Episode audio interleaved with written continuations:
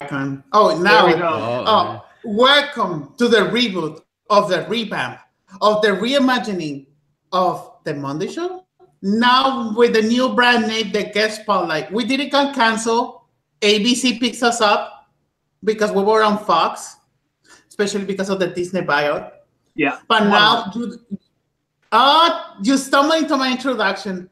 Well, this new format is gonna be like a totally improvised thing, but still we're gonna talk about some themes. Like we're gonna talk about Deadpool and how Troy had an orgasm watching Deadpool, and we're gonna talk about the divisiveness of the solo movie. Divisive? Uh, that movie is shit. That movie's so shit. Uh, Troy, it. It's not Troy, divisive. It's just a bad film. It's a lazy Troy, fan film. It's garbage. Oh, and Morgan is in the chat. Sorry, Troy. That's Rogue One. The fan film. No. That was Rogue One. Not even yes. close. Yes. No. Yes. Yes. yes. You yes. are insane. Uh-huh. But no, why don't why don't uh, we do some introductions? So as always, um, my name is Troy Loxton. You can find me on, on Twitter at Troy Loxton. In the description, you can find the links to our wonderful guests. Today, joining us, we have um, two guys that you guys have seen on the channel before, uh, not totally new faces, Mr. Nolan Dean and Brandon Hanna, the pillow lover. Um, got to throw that in there. I, lo- I love my Wenger's pillow, now available on tpublic.com. um, yeah, like, looks like it would haunt my nightmares. and instead of counting sheep to go to bed, Brandon just thinks about Copster and Cody, and he just sits there. but no, but no, let's let's jump right into it, guys. Um, I want to start with just some movie news because I know um, Nolan and I were really excited about this. This was something that really it, it changed my day when it came out. Like I was so happy. Um, Spider-Man: Homecoming. Rumor has it. I'm gonna quote that rumor because obviously it hasn't been officially confirmed. Mm-hmm. Um, Mr. Jake Gyllenhaal, one of the underrated best actors working today, working as Mysterio. Um, let's get into it, man. Like Brandon, Raul, what's your guys' thoughts? Uh, I I'm excited for it. Um, I'm not a huge um, Spider-Man fan, so I don't know all that much about Mysterio. But you put Jake Gyllenhaal in any role, and I'll watch it well, yeah, exactly. Like, like it's it's it's surreal to me his his filmography because if you watch it, like maybe his first three films are mediocre. After that, he every role he brings, he's not Jake Gyllenhaal, and he he's a chameleon in his roles. It, it I'm so excited. So I'm, excited. I'm surprised after Nightcrawler that he's choosing this. This is pretty. I will explain that to you right after you give your thoughts. Uh, yeah, because I think that maybe I think I have a thing that where they're going with the character, even though I don't know a lot from Spider-Man, but still, I would like to have seen. Oh, that would be beautiful. That thing that I imagine that he's really he's really he killed J. Jonah Jameson and he's like in, in, the Mysterio costume in the Daily Bugle and his real identity is Lou Bloom. This is a Nightcrawler sequel. Honestly, I, I would hate that, but I don't I don't think they will. Um, Sorry, Troy. remember in our show I have pitched like four different Nightcrawler sequels because true. I want to know more about that character. I, that character has to be analyzed, has to be an, a film class. I'm torn though. I'm torn because as much as I would love to see another Nightcrawler film, that movie's perfect. That is one of the best mm-hmm. films, and I would hate, I would hate to see them screw it up with right. a sequel. You know. So isn't it uh, Riz Ahmed that that um is plays that supporting role in Nightcrawler. Mm-hmm. Yeah. yeah, and he's also he's also in Venom. So yeah, like so did, did he fake his death and um all of a sudden is working with the symbiote now? Well, maybe the symbiote saved his life, or maybe his, his twin brother. I have been dying to chat about Mysterio for so, so freaking long. So let's let's yes. do it, Nolan. Yes. I want your thoughts. We haven't been able to do this yet. Yeah, let's do it.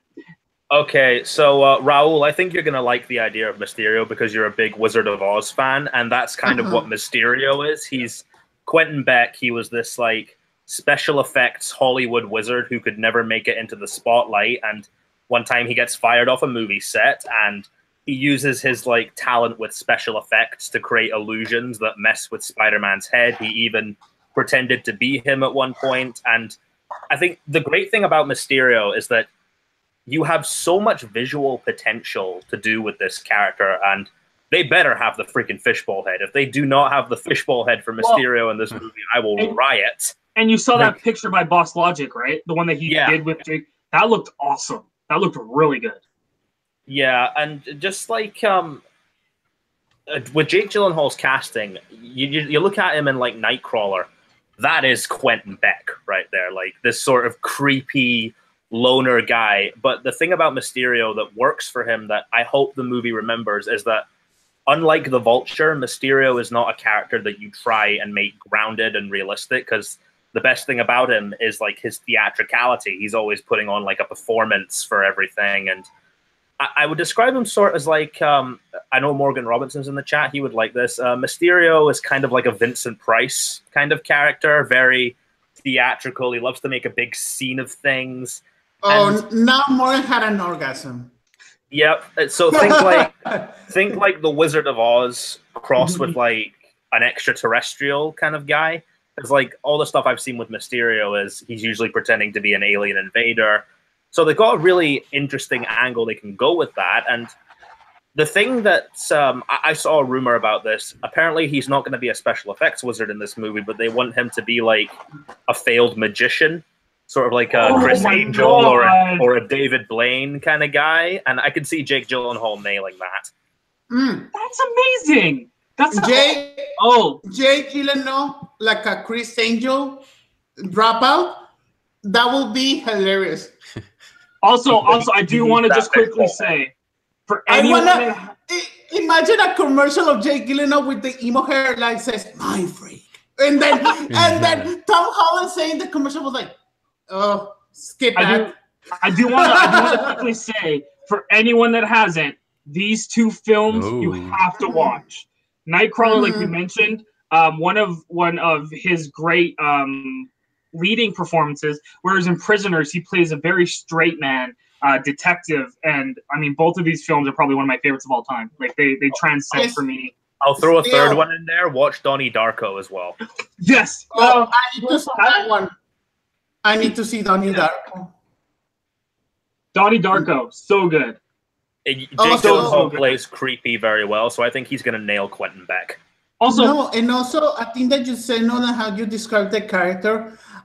I still feel like because you have said this for years since I know you that you wanted Zachary Quinto from from Heroes and Star Trek as Mysterio. Yeah, I and always thought Zachary Quinto would be great because I don't know if you watch Heroes, but the way that you describe Quentin Beck, that's Sylar. Yeah. But without yeah. the powers. True, I, and I love Zachary Quinto, but Jake Gyllenhaal is like another level. Yeah, yeah, I know. Especially because Zachary Quinto became a douchebag after mm. being in so, Heroes and Star Trek. Just like Mysterio so... would be. Now, do you guys think?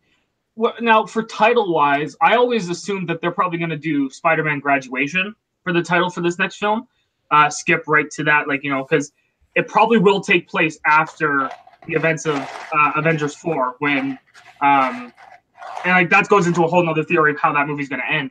But I do think it's like Spider-Man graduation. Now, do you think um, Michael Keaton has also been and kind of announced to reprise his role, right? As oh, yeah. Sinister Six. The they're, they're doing Sinister I, Six. I have oh. the title for the Spider-Man sequel. Hmm. Spider-Man Ash Wednesday. Oh Jesus Christ! I, I, thought Spider-Man Shattered Dimensions would be cool. No, yeah, that, that was the storyline. Yeah. now, now, and that that really, I think our opinion on this could change, especially when we find out what happens in Venom later this year. Um, but could you imagine? Because we have Scorpion, um, the Vulture, now Mysterio. Um, who's the last one that they introduced? Um, Shocker and Tinkerer. Shocker, well. yeah. Um, and then if we have Venom and the uh, rumored Woody Harrelson Carnage, could you imagine all of those actors going against Tom Holland? Michael Keaton, right? Jake Gyllenhaal, Woody Harrelson, Tom uh, Hardy. oh my, like that's the coolest Sinister Six cast I could ever imagine. Um, I would love that, but I'm not sure they're going to bring Venom and Carnage into the MCU. I think Mhm. those last two Sinister Six members are probably going to be Kraven the Hunter and Doc Ock. I I can see that, and and if anyone's listening, Marvel, David Harbour would be an incredible Kraven. That would be awesome. That would be awesome. Sorry, I know that, but David Harbour has the body to be Doc Ock. Oh, also, I want to I want to just say, um, our I friend uh, Doc Ock. too. Jonathan Peck in the comments said that his uh, favorite Jake Gyllenhaal performance is Brokeback Mountain, and that is another really really good film. Mhm.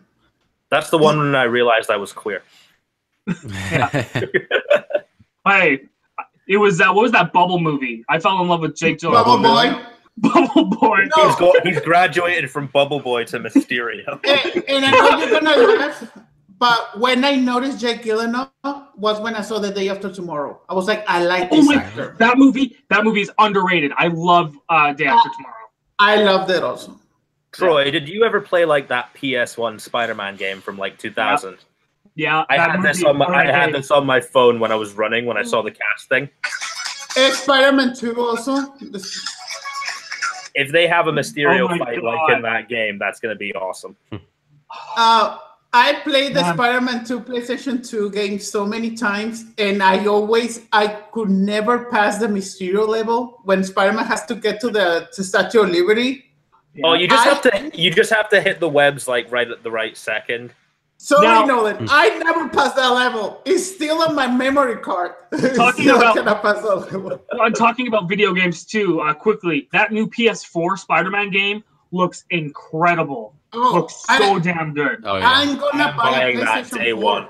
Yeah, I was just gonna say, Raul, I, I'm saving up my. I'm gonna buy the Spider-Man PS4 bundle and finally get into gaming. because- Yeah, I haven't known a PlayStation since my PlayStation 2 like 15 years ago. That's how. 50 years ago.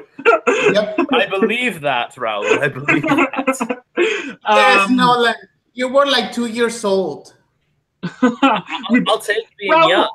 Brandon, me, and Nolan were two years old. It was. It wasn't just. It wasn't just him. Was he? Br- Brandon, you look you look about 30, mate. Oh, It's the face it's the facial hair. Like that's a good thing. oh, Brandon. Mm-mm. No, it makes sense. I think people think I'm 30 all the time. At least you don't get carded. I In- still get carded oh. at the cinema. Well, when I when I when I shave, I get carded Whoa. at the bar. I don't get minute. carded at the, the movies anymore. I have never been ID'd at a movie theater. I went to go see Evil Dead in 2013. They didn't ID me, and I was like super young. Those They ID'd me to go see a Canadians. quiet place. Troy, you're in Canada. In Mexico, they also they don't card. I went to see Scream 3 and I was nine years old. yeah, Ca- And Canadians look really don't care. turned out, Raul. Um, yeah, You're man. one No, that's, Ghostface mask away from a killing spree. Um, um, but yeah, so Mysterio, I think I think it's going to be incredible. Um, was there any kind of final thoughts you guys had had on that, or um, kind of theories about how you think his storyline is going to play out? Well, with the whole failed magician thing, they've said that's going to happen. Like uh, Mysterio, the first battle is going to be in the London Bridge with him and Spider Man. So he's like going on a field trip and stuff. Story wise, um, an- another friend of ours, Brian Hurst, was talking about it. Yeah, uh, yeah. Because Doctor Strange exists in this universe, uh, they he thinks that Mysterio is just going to be like magic right from the start. I hope they don't do that because Mm. the appeal of Mysterio is that he's all smoke and mirrors, and that could encourage a bit more audience participation as opposed to just making him bland like the Doctor Strange villains with Oh, a full head. I wouldn't I- hate that because Doctor Strange, even through like Thor Ragnarok um, and like the Mhm. little appearances he's had, he's a great like supporting character. Assuming that he's one of the ones they save at the end of Avengers Four. And Can you imagine Spider Man just goes up to Doctor Strange like, "Hey, I'm fighting this Mysterio guy," and Doctor Strange just doesn't take him seriously.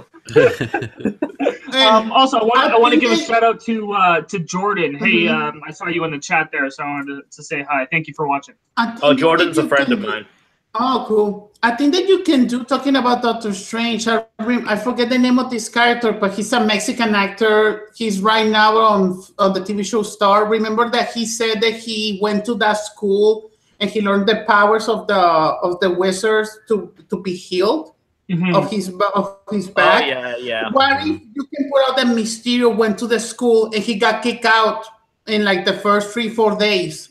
And that that, would work. hate that. Yeah, that could Uh, work. I, Man. I, I that could be to like, that could be the lead in to the MCU. And you can you can put out like a flashback scene that Doctor Strange wanted to teach him, and then he said no. Like five points less to Mr. Beck. Like something I don't, like I don't, I don't see Quentin Beck traveling to the Himalayas. No. Well, I also maybe have a he- theory that uh, maybe he in- went to the Sanctum Sanctorum in New York. He got what I a was quick class. say. I have a theory that uh, he became Mysterio because his uh, his cinephile YouTube channel got demonetized. Oh. He loves practical effects. He hates the new Star Wars movies. They ruined his childhood. that's that's gonna be our Mysterio. Hey, hey, Oh, you know who I want to know his opinion? Peter Parker, because of all the movie re- like Aliens and like Empire Strikes Back. I want to know what his thoughts Oh, on the terrible film Solo. I want to know if he hated it as much as I did. How many movie sure he references will Peter Parker make with Mysterio there? uh, sorry. Uh, Peter Parker cannot say nothing against Disney because he's a That's Disney true. character. That's Duh. true. Like, he, might get, he might get snipered down if he says anything bad. Uh-huh. Well, I'll, I'll say this: I didn't receive my Disney check in the mail this week. Uh, So- I'm, I I'm need get- mine. I need some new jeans. Like Disney, give me jeans. sorry. I'm getting mine because I like Solo. Oh, I get mine every a- week. I'm it's signed by Kathleen Kennedy. That's how much I'm gonna get paid. Yeah, I, I Um, adore Kathleen Kennedy. She's I'm great. just this Yeah. beta male that'll just do everything she says, like Rian Johnson. You know. oh, oh, shots No. Oh my fired. God. No, I'm only being sarcastic. I heard that online the other day, and I was like, "This guy's out of his mind." No, uh, I, re- I really do. I, I support Kathleen Kennedy 100. percent She's awesome. Yeah. She's produced some of the None of greatest us films we've ever Griggs. seen. I have Like- I have a Back to the Future poster here, and the fact that that's one of the Yeah. first films she did, insane, insane. Also, Oh, and- also- and Poltergeist and E ET. yeah, yeah, yeah. Well, yeah, ET. I was just gonna say I have another poster of that. Um, Kathleen but Kennedy brought so much joy to the fans by hiring Rian Johnson and giving us giving us more Reylo. No. Yes. no, No. no, Yes. honestly, No. okay, Okay, Before- this chat is shut down. okay. I do want I do want to mention because that's a great segue. Um, I was thinking about this, and we'll we'll, we'll do Deadpool two at the end. I want to jump right into Solo. Um, I think because of the reaction of the Last Jedi, that's what ruined Solo. Oh I- no! I- I- Not I only that, that. did you saw the box office? I just saw it in a tweet. It got 83 million. That's super below expectations. Expectation was like 120. It's so think weird because like there was a the point last- Solo was my most anticipated Yeah. new Star Wars movie. Yeah. Then when Lord and Miller left, I mm-hmm. just lost all interest. They they really I think I think what they wanted to do was very much let's give the directors their reign and see what they do. Case in point with The Last Jedi. And the fact that people hated that, I mean, I loved it. I think it's one of the best Star Wars movies. I think the fact that that that people just hated the change, that Solo is best described as safe. It's it's it's it's a lazy, safe film. And and for me, I was devastated when I watched it because I wanted to see something new. And we got, hey, oh, also spoiler alert uh, for anyone that hasn't seen it. Like, oh, hey, um, what's your last name? Uh, I don't have one. Uh, oh, let's call you fucking Solo. Are you kidding me? that was dumb. Are you? That was dumb. Not, not It could have been worse. He could have been like downing drinks out of red Solo cups. Yep. Product placement. Michael TJ. Bay. I see you in the comments, TJ. Nice to see you. Thanks for watching. Mhm. Um, yeah, man. Like, oh, let's get There- into it. So, there was so a couple Brandon, moments like that. Yeah. Question: So I don't- I how, don't- can, how can you watch the comments? I cannot. Oh, I have them. my phone. I have my phone right here. Just Oh, okay, yeah, yeah, yeah. He has But his no, so- evil twin. Oh, my comments, evil You twin, know. Yeah. Um, I do want to know though. So I know where Nolan stands on this film. Raul, obviously, you're just garbage and you liked it. Uh, Brandon, what, what did you think of Solo? Um, Bitch, what? I, am gonna, I'm gonna have to see it a couple more times, but uh, I thought it was just okay. Okay. Uh, there was parts in it where I like was just shaking my head, like with the uh, "What's your name?" Uh, Han. Uh, Han what? Oh, I don't know. I'm uh, you know, it's, I don't really have anybody. Oh, I'll go solo then. It's like that's dumb. And then like there's like Han, Han Loner was just too on the nose. Like Yeah, yeah, yeah. And then there was like a couple other stuff, like small things that like I didn't know how to feel about. Um, like when you see like that join the empire propaganda and it's Oh, playing when the Imperial? March. I was like, what? I, I thought that was kind of interesting though, because we had never Yeah. seen anything like that. I think that was a Lord and Miller edition. Yeah, that was a meta Also, joke. That was the a meta joke. The coolest scene in the movie is the train scene, and you want to know why? Because that's Lord and Miller's scene. They they took that exactly from what they filmed. Oh, I Yeah. wanted to ask Uh, that. Make your bets because I heard a rumor there's only one scene in the It's final the- it's cut the train Lord scene. Miller. It has to I be that think- train sequence. I think that the scene that that is in the cut is when Han is uh, facing that uh, worm lady, Lady Proxima. Yeah. That was awesome. I think I was think really that's cool. a I think that's a Lord and Miller scene because that scene is practically weird, but it's weird in a funny way. Mhm. That feels And- like Lord and Miller. I will admit there are things in Solo that I liked. I'm not good, right? There are definitely um like the scenes, how it was built, um, the costume design, all of that was done really, really well. Um, It was I, beautiful I- looking. It was beautiful. It was Better definitely. than Rogue One. Okay, I will- I will- great. I no, hey, it is great, but I will admit, Raul, that I did like the set design and stuff in Han Solo Mhm. more than Rogue One because Rogue One was very basic and it looked dull, whereas She- Han Solo did have um, a lot of cool things in it. But no, man, It's- like especially Troy, like the things you're just saying, for a rush production because they reshot everything. I was impressed on the cinematography, the makeup, the dress design. That lady that she's singing with that gold dress Mhm. and that dress that that Akira is wearing, I was like, damn, Emilia Clarke looks hot. I was like, she I was like- she was great. I thought. Emilia Clarke, even in all the she interviews she's had, I thought she was gonna suck because of Terminator Genisys. I will say, I will say, her performance was good. What they did with that character was so wish-washy. Like she's on this side, and, and that that was so abrupt when she just shows up with Paul Bettany. I was like, Yeah. oh, like, like talk- and I Talk can- about it being a small universe. even though I like the, even though I like the right, movie, right. Paul Yeah. Bettany's character was not necessary at all. He was Paul only there for two scenes. Mhm. Yeah, Not Paul necessary was- at all is how I would describe this whole movie. Oh, and even though I like the movie, I know that it's an unnecessary movie. I agree with that. We didn't need it this No, no, movie no, at no, no. I, I disagree. I think I think it could have been a necessary movie if they would have done it right. You know, like if they would have actually stuck to the vision from day one, I think it could have been a great standalone film, better than Rogue One. Because Yeah. the character of Han Solo and the side characters that they had, I was intrigued. I thought Lando was mis like was was definitely not as used as much as he should be. I think if they do a Lando film, that could be really really good because the character is great. But I, I did even that. What was that robot's name in the film? I didn't like L3. one bit. I Oh thought my she was God. small. Like Uh, sorry, L3 No. had more character. She was more funny than that piece of garbage that is K2SO. Oh, okay. So here's a here's a Hey. good. Uh, But- Here's my a- se- She sorry, was fine. She When was fine. sorry. In the theater, I would love to go to the tape back in Texas, and I will bring it. Like how I was so happy. Everybody was going, "Oh, the fucking robot just died." Me and my sister, fucking yes, we hated that fucking robot so much. That K2SO. Sorry, I, I do just I do. We did, we did have a question in the comments here from Jonathan, and I think it's actually a good point we can talk about. Uh, he said that um, one important thing a lot of people are talking about is that this was Lawrence Kasdan's swan song before his retirement. Um, Mhm. What did you think about his legacy might be after Solo? Lawrence Kasdan's an incredible writer. I, I think I think he, and that's another thing. When you have a script for a film, the final film isn't going Isn't to be gonna be like exactly it. right. Yeah. So, so I, I don't blame Lawrence Kasdan at all for, for Solo. I think he did a, a great job, and his son. I thought his son um was great. I it was just very questionable choices. I thought.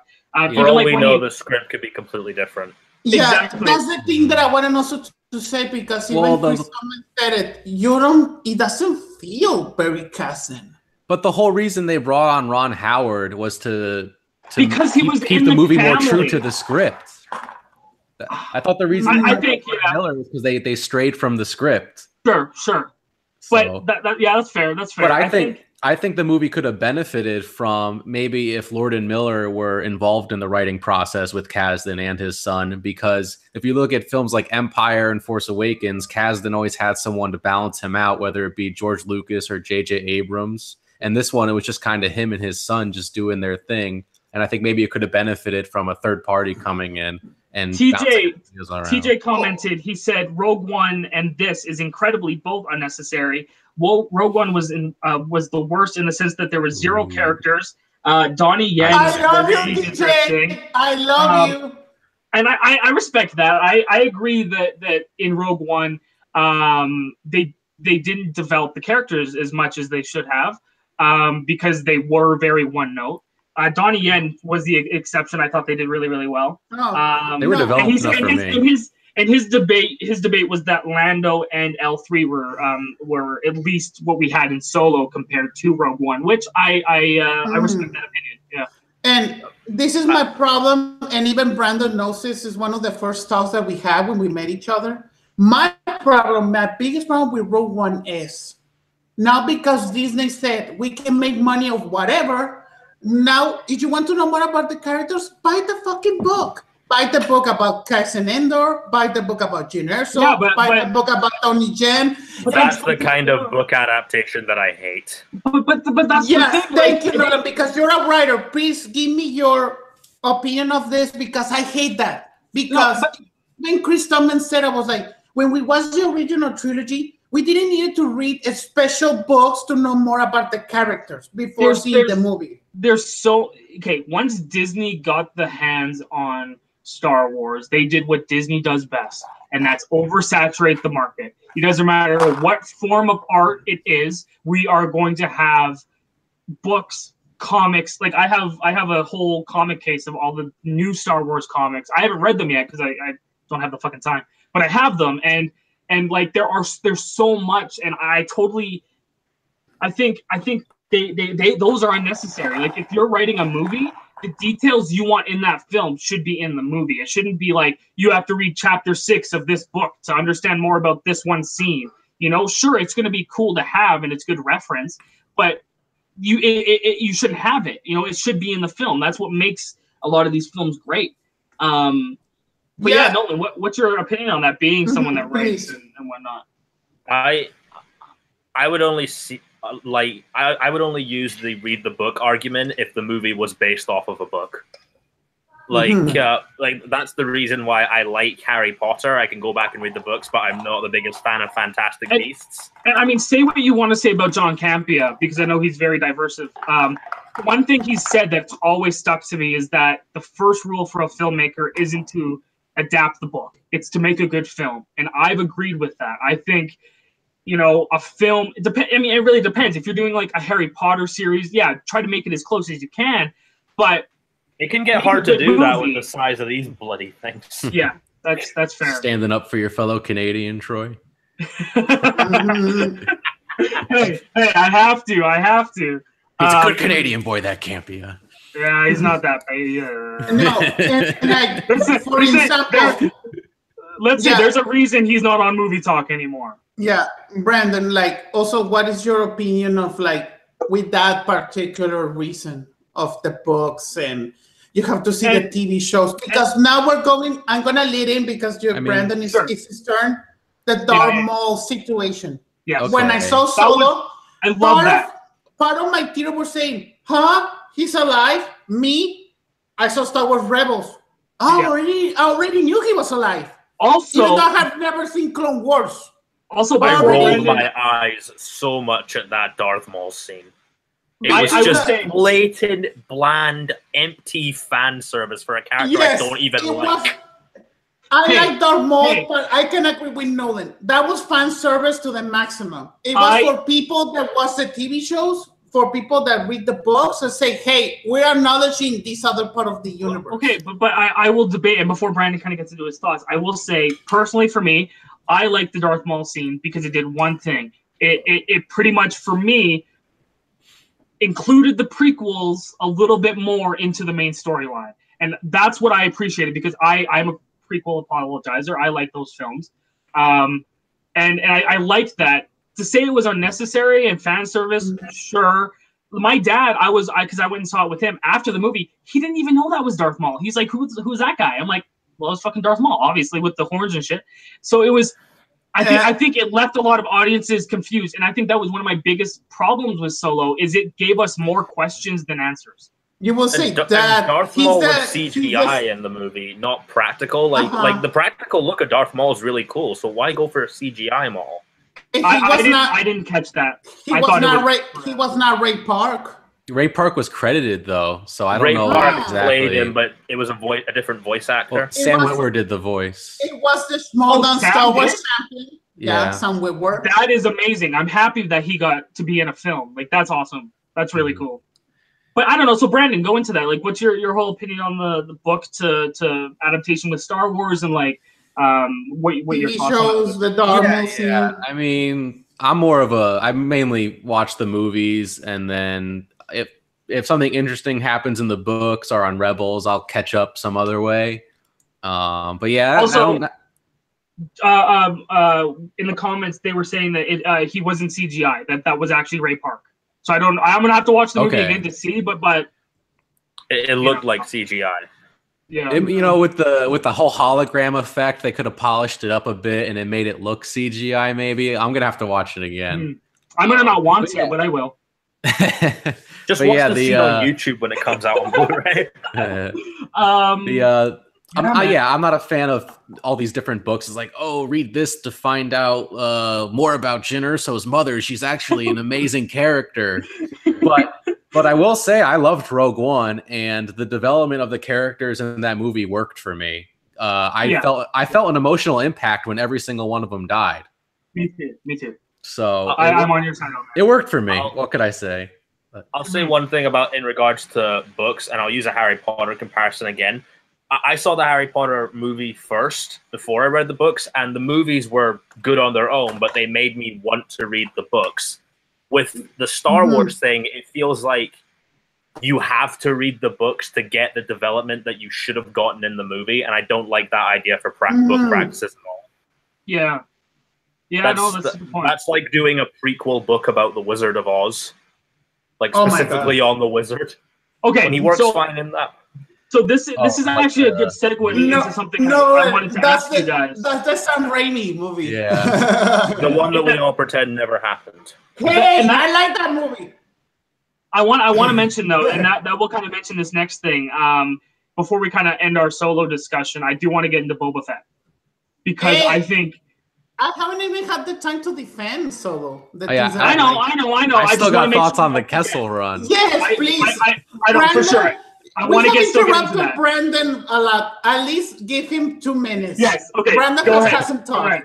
talk. Okay, well, the, the Kessel Run thing, I really don't know how I feel about it. Um, like it, it's it, it the the the second they like took that shortcut to like go through the the cloud and the part particulates and where the giant monster thing is and everything, I immediately thought I was like, did they really just Kobayashi Maru the Kessel Run? Like he he just cheats, he takes his shortcut. I mean, Yeah. given the shortcut was very difficult. They almost died on numerous occasions, but it was See, still a shortcut. I wouldn't. I didn't feel any like. I felt. I felt it was boring. There was no stakes for me. There- For in that scene Oh, yeah. specifically, like You- like I, I I I don't think um it had any stakes. This whole movie just felt bland, like we were saying for me. Same. Um, so that so like that one scene, it was it was cool to see the whole Kessel Run and then you know all of that happen. But when Raul mentioned it in like the third or fourth episode of the Monday show, I thought his thing was way more exciting than what actually ended up happening in the film. Mhm. Oh, yeah, because that's the other thing. And if I remember correctly, all the chart marks happen almost but in a different way. What is Yeah. the thing that I said? We're gonna learn how he become a, a smuggler. It happened on the movie. My uh, Woody Harrelson will be his teacher. He will die. That happened. How he meet Chewbacca. Even though that wasn't the, the scene that I wanted, I didn't like that Chewbacca. He's a murderer. He's a creature. That's a scene that I didn't like at all. That was I didn't like that. I thought that was weird, man. Like oh, let's throw him in. Ca-. And because I was thinking, I'm like, oh, this isn't going to be Chewbacca when they were setting it up, right? I'm like, oh, what? Yeah. I actually maybe thought it was going to be the monster in Return of the Jedi. Yeah, yeah, I thought it was gonna be like the Rancor yeah. or something. Yeah, yeah, yeah, yeah. And I thought, oh, this is going to be cool. But then it's like, oh, it's Chewie. And I will say though, um, because we haven't really mentioned it, I thought Alden's performance was fine, and I I loved the interaction between him and Chewie. I thought that dynamic was done perfectly. Well, I thought Yeah. that was really cool. But How do we- still, him talking Chewbacca's language. yeah, that's what I was gonna say. How do we feel about him speaking Wookiee? I was- Uh, I mean, they've, they've kind of implied that in the other movies, so it didn't really bother me. Yeah. I don't know. Uh, Um, like, uh, I it know a didn't- little. It didn't bother me a lot because that's a that's a thing even Nolan said it, it was implied that he already knew Yeah. how to talk to Wookiees. But so, so we it- did get a we did get another question in the comments here, um, and this we can kind of go on after too. What did you guys think of the score? The score was awesome. John Powell's Yeah, a freaking genius. it was okay. It was so much better than the Rogue One. I I love the Rogue One score. I do too. I do too. Um, I thought. I I listen thought to it all the time. if I you want score a uh, if you want a reason to listen to John Powell music, How to Train Your Dragon, that score is fucking beautiful. Ooh, is that guy? Yeah. I didn't do oh wow. Um, I'm gonna have to listen to the score on its own outside of the movie because to me, I'm just like I'm just hearing all these like Star Wars greatest hits at different moments, and Yeah. then like there's like that new Han Solo score thrown in that like John Mhm. Williams did. So I don't know. I have to take a better look Well, at that. I want to watch it again too because Jonathan also Yeah. just mentioned, and this is something I didn't know. Apparently, the idol from Raiders of the Lost Ark and the giant crystal skull is in cat like the background of some of the scenes in Solo. Can you just leave the crystal skull there and just like never mention it again?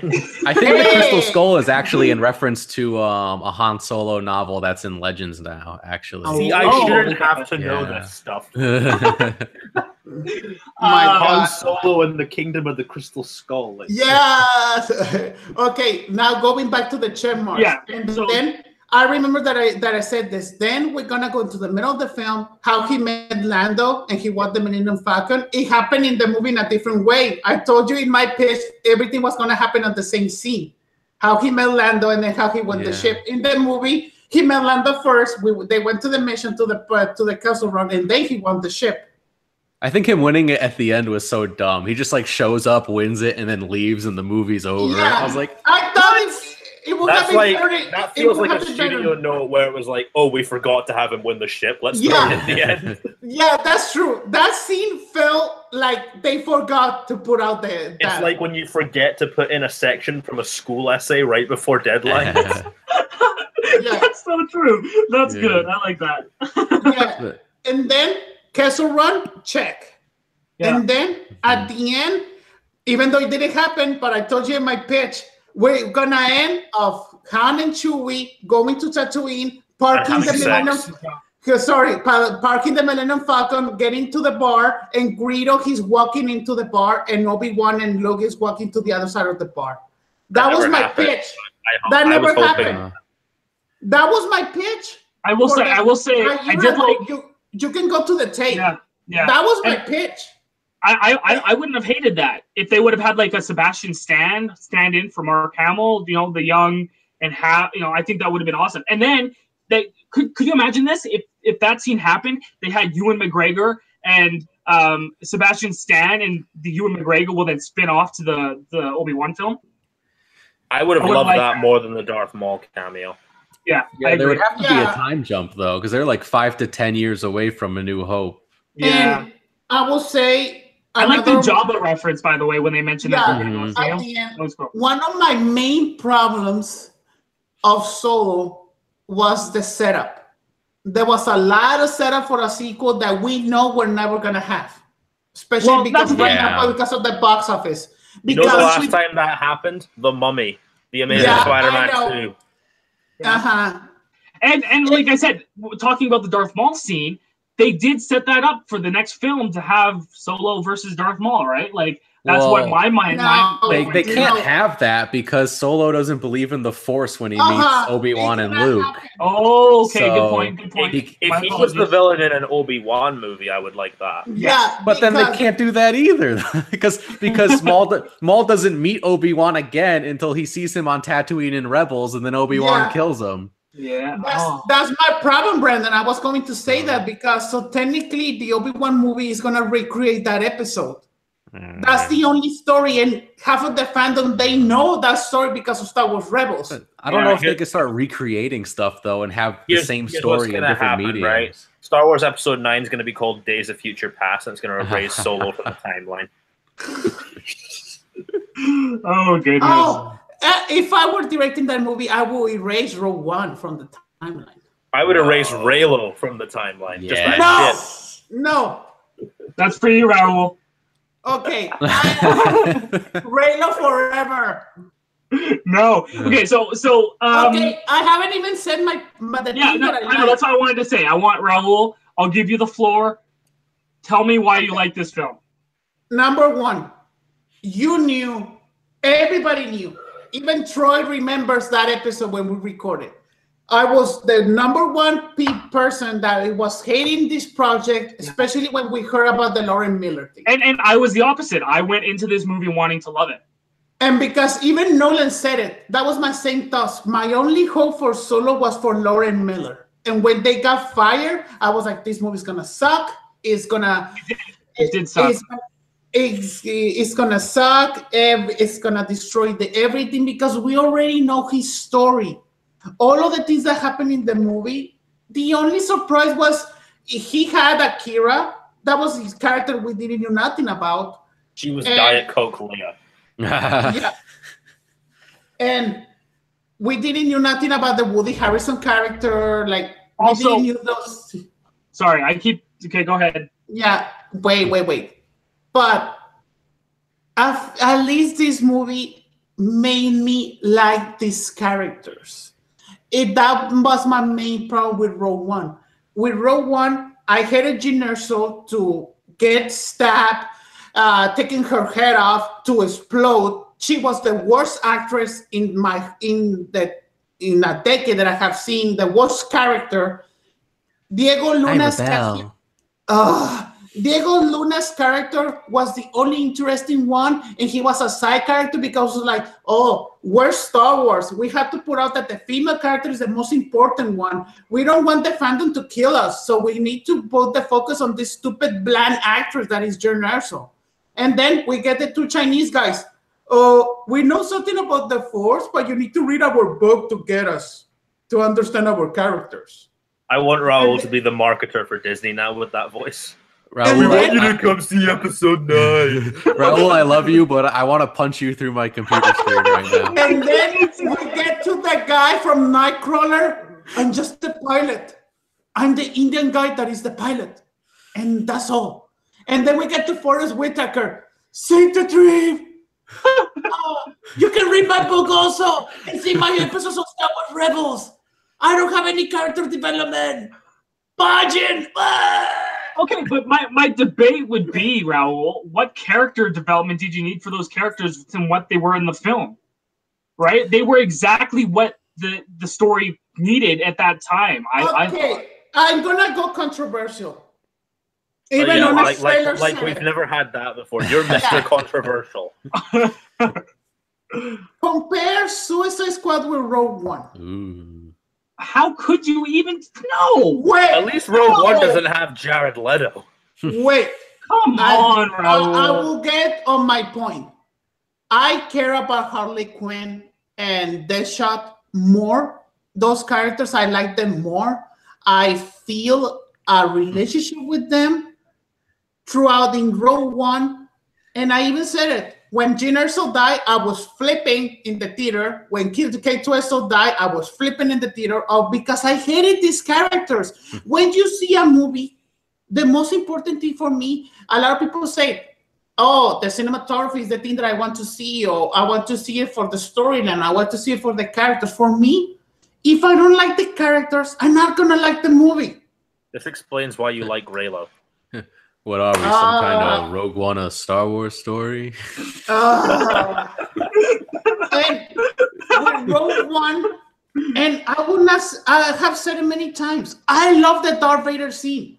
That's a scene that I was waiting for 20 years. I was waiting Darth to Vader that. cracking jokes. I will say, No. I think I think it is absolutely obscure for you to compare Rogue One and Suicide Squad Wait, because Suicide Even Squad I wouldn't do that, and I Suicide- don't like Rogue no, no, One. Suicide Squad isn't even a movie. It's a long fucking music video. It's it's not great. Like Uh. Rogue One, Rogue One has a great narrative, and it, it at least it at least builds right into A New Hope and expands those characters. So you're like, now I know what actually happened and what like when Princess Leia Uh. has.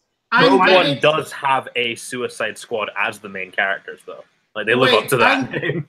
That's that's yes, true. That's true. because that, I'm getting to my point. Rogue One, they had a mission. They when they needed to get to those plants and give it to Leia and die, because we knew that those characters were gonna die. They were not gonna survive.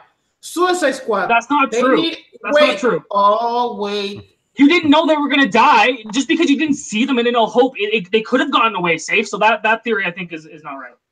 Because Um, you right they, they didn't come out saying, "Hey guys, um, so we have this movie Rogue One coming out, uh, and they're all gonna die at the end." Just just so you guys know, don't don't think that right. They didn't say that. We didn't know necessarily they were gonna die.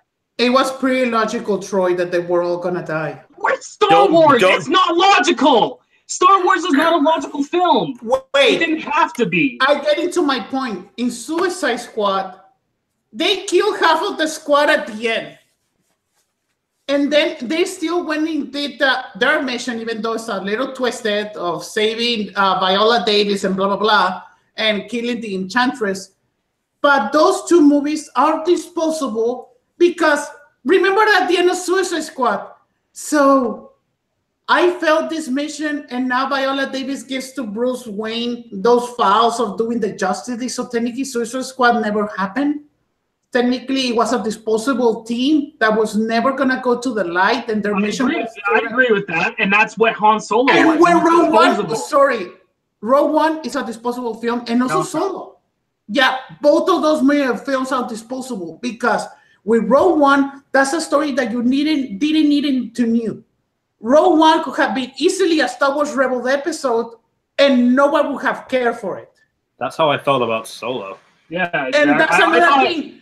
Even Nolan has said it also. Solo, it could have been easily a three episode arc in Star Wars Rebels, and that would, would have been okay. I think it would have been pretty, actually pretty cool, especially with that gang of Woody Harrelson, and, and then I think that would have been sweet. And It- also, it, feels like Woody Harrelson just walked onto a Star Wars set. I was just gonna say that Woody Harrelson's character was Woody Harrelson. I mean, Yeah, I, I like he- he I, was I wanted Woody. to well. I love I love the actor. I think it was great, but like like compare that role to what he did in Planet of the Apes last year or whenever that was. That role was like insane compared to him just walking on set. Yeah, I agree. It was it was Yeah. weak. I thought. and so I had my expectations so low because we wrote so one. low. Wait, I, I, we, I want to I want to uh, quickly mention because Jonathan actually made another really good point. He said when you think about it, Han Solo is like a classic western where you have the good cowboy Han Solo, his sidekick Chewbacca, the girl whatever her name is, and Qi'ra. the natives, um, the natives, which was that Nest gang. In fact, that uh, Enfys Nest or however you pronounce it, their motivation was very similar to the native tribe's motivation, which is to protect civilization from being colonized. I like that. I think that's cool, but they didn't explain that in the film. They Yeah, didn't, if, if they had focused, if this had just been like Han Solo going after the Enfys Nest gang, I probably would have loved it. Yeah. But it's all the other stuff that just makes it so unfocused for me. Like it, it felt like three different movies happening at the same time. I agree. Yeah. Like even like when they're on that train sequence and that other, you know, that whatever it was that the gang that we're talking about, right? The Yeah. guys that show yeah, up. So I I really liked that. I thought that was really cool. Um, but then it kind of just was thrown away. yeah. It, they it, they killed Jon Favreau. He was only Yeah. there for like three minutes, and I like that monkey. Oh, I really like that guy. That was Jon Favreau. Yeah. I Yeah, that was Jon Favreau. Did, And Oh, wow. so going back to Solo, like I my with Rogue One, I hated that movie so much, and I knew that Ro- uh, Solo was gonna suck. But I had I was ready to hate this movie. I was so ready to destroy it, to make all of the arguments against it. But I'm not gonna say that I loved it. I just said all of the flaws that Solo, and I agree with a lot of the flaws we were just telling about. But I enjoy it. I didn't say that I love it. It Well, was which a, is awesome. it's No, a good and- Netflix movie. It's a good Netflix movie. It's a good movie pass movie. I, I just think- movie passed it last night. Okay. I went to see it again. Okay, a That's couple fine. things. A couple things, right? A, I respect and I'm actually really happy that you enjoyed this film because I don't want people to go into films not enjoying them, right? You should enjoy every movie, and the fact that you were able to take out what you did out of Solo is amazing. And you heard me thing- for one year bitching about it. And You, you did, heard me right? for one right. year. So, so it is a miracle that you did like this film. But I would like to mention it would have been a hundred times better, and I think it would have been a Netflix movie if this was an original story, not set in Star Wars. If they would have done everything the same, but use you know this you know it was like a specific sci-fi film with the same storyline, the same kind of sidekick characters, I think it could have been great. But because they tied it into Star Wars and they gave lazy explanations to how Chewie met, his last name, like you said, Darth Maul kind of just showing up. I think I think it would have been way better if it was its own film. Like if Yeah. Ron Ash- Howard would have made his own Or, kind of sci-fi movie. or Hashtag still- release the Lord and Miller cut. Yes, I was going to say that in an alternate universe, if we can travel like the Flash to an alternate universe, I would love to see the Lord and Miller cut. Yeah, but but the, again, that's just the whole Edgar Wright debate. You know, it's like sure we could have gotten something, but the fact is, is we didn't, and the movie we got for me was just kind of lackluster. I will see it again. I don't want people to think I, I totally am going to hate this film because I wanted to love it. And like I said, the last two years, the fact that the lowest rated movie I gave was that Smurfs animated movie, which I gave a 2.5.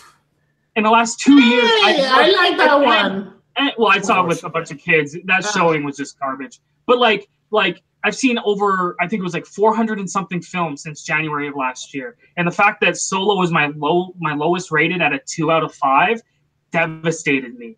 Absolutely devastated me because I wanted to love it. No, I just, I was bored. I checked my watch so many times throughout. I'm like, what the hell's going on? And it was just, it was boring. That, that was the biggest thing for me. Uh, No. It didn't have the magic that the Rogue One or even the prequels had. I felt. Mm. Well, that's I'm the with other Troy thing on this. because, and I can agree with some things that Troy is saying, but still, I enjoy it. I can see all of the flaws. Of course, my eyes were rolling with how he got his name, the Chewbacca scene, like I said, or the lazy way that they tie in the Darth Maul storyline. The Darth Maul cameo was not necessary at all. I think it was cool was- though.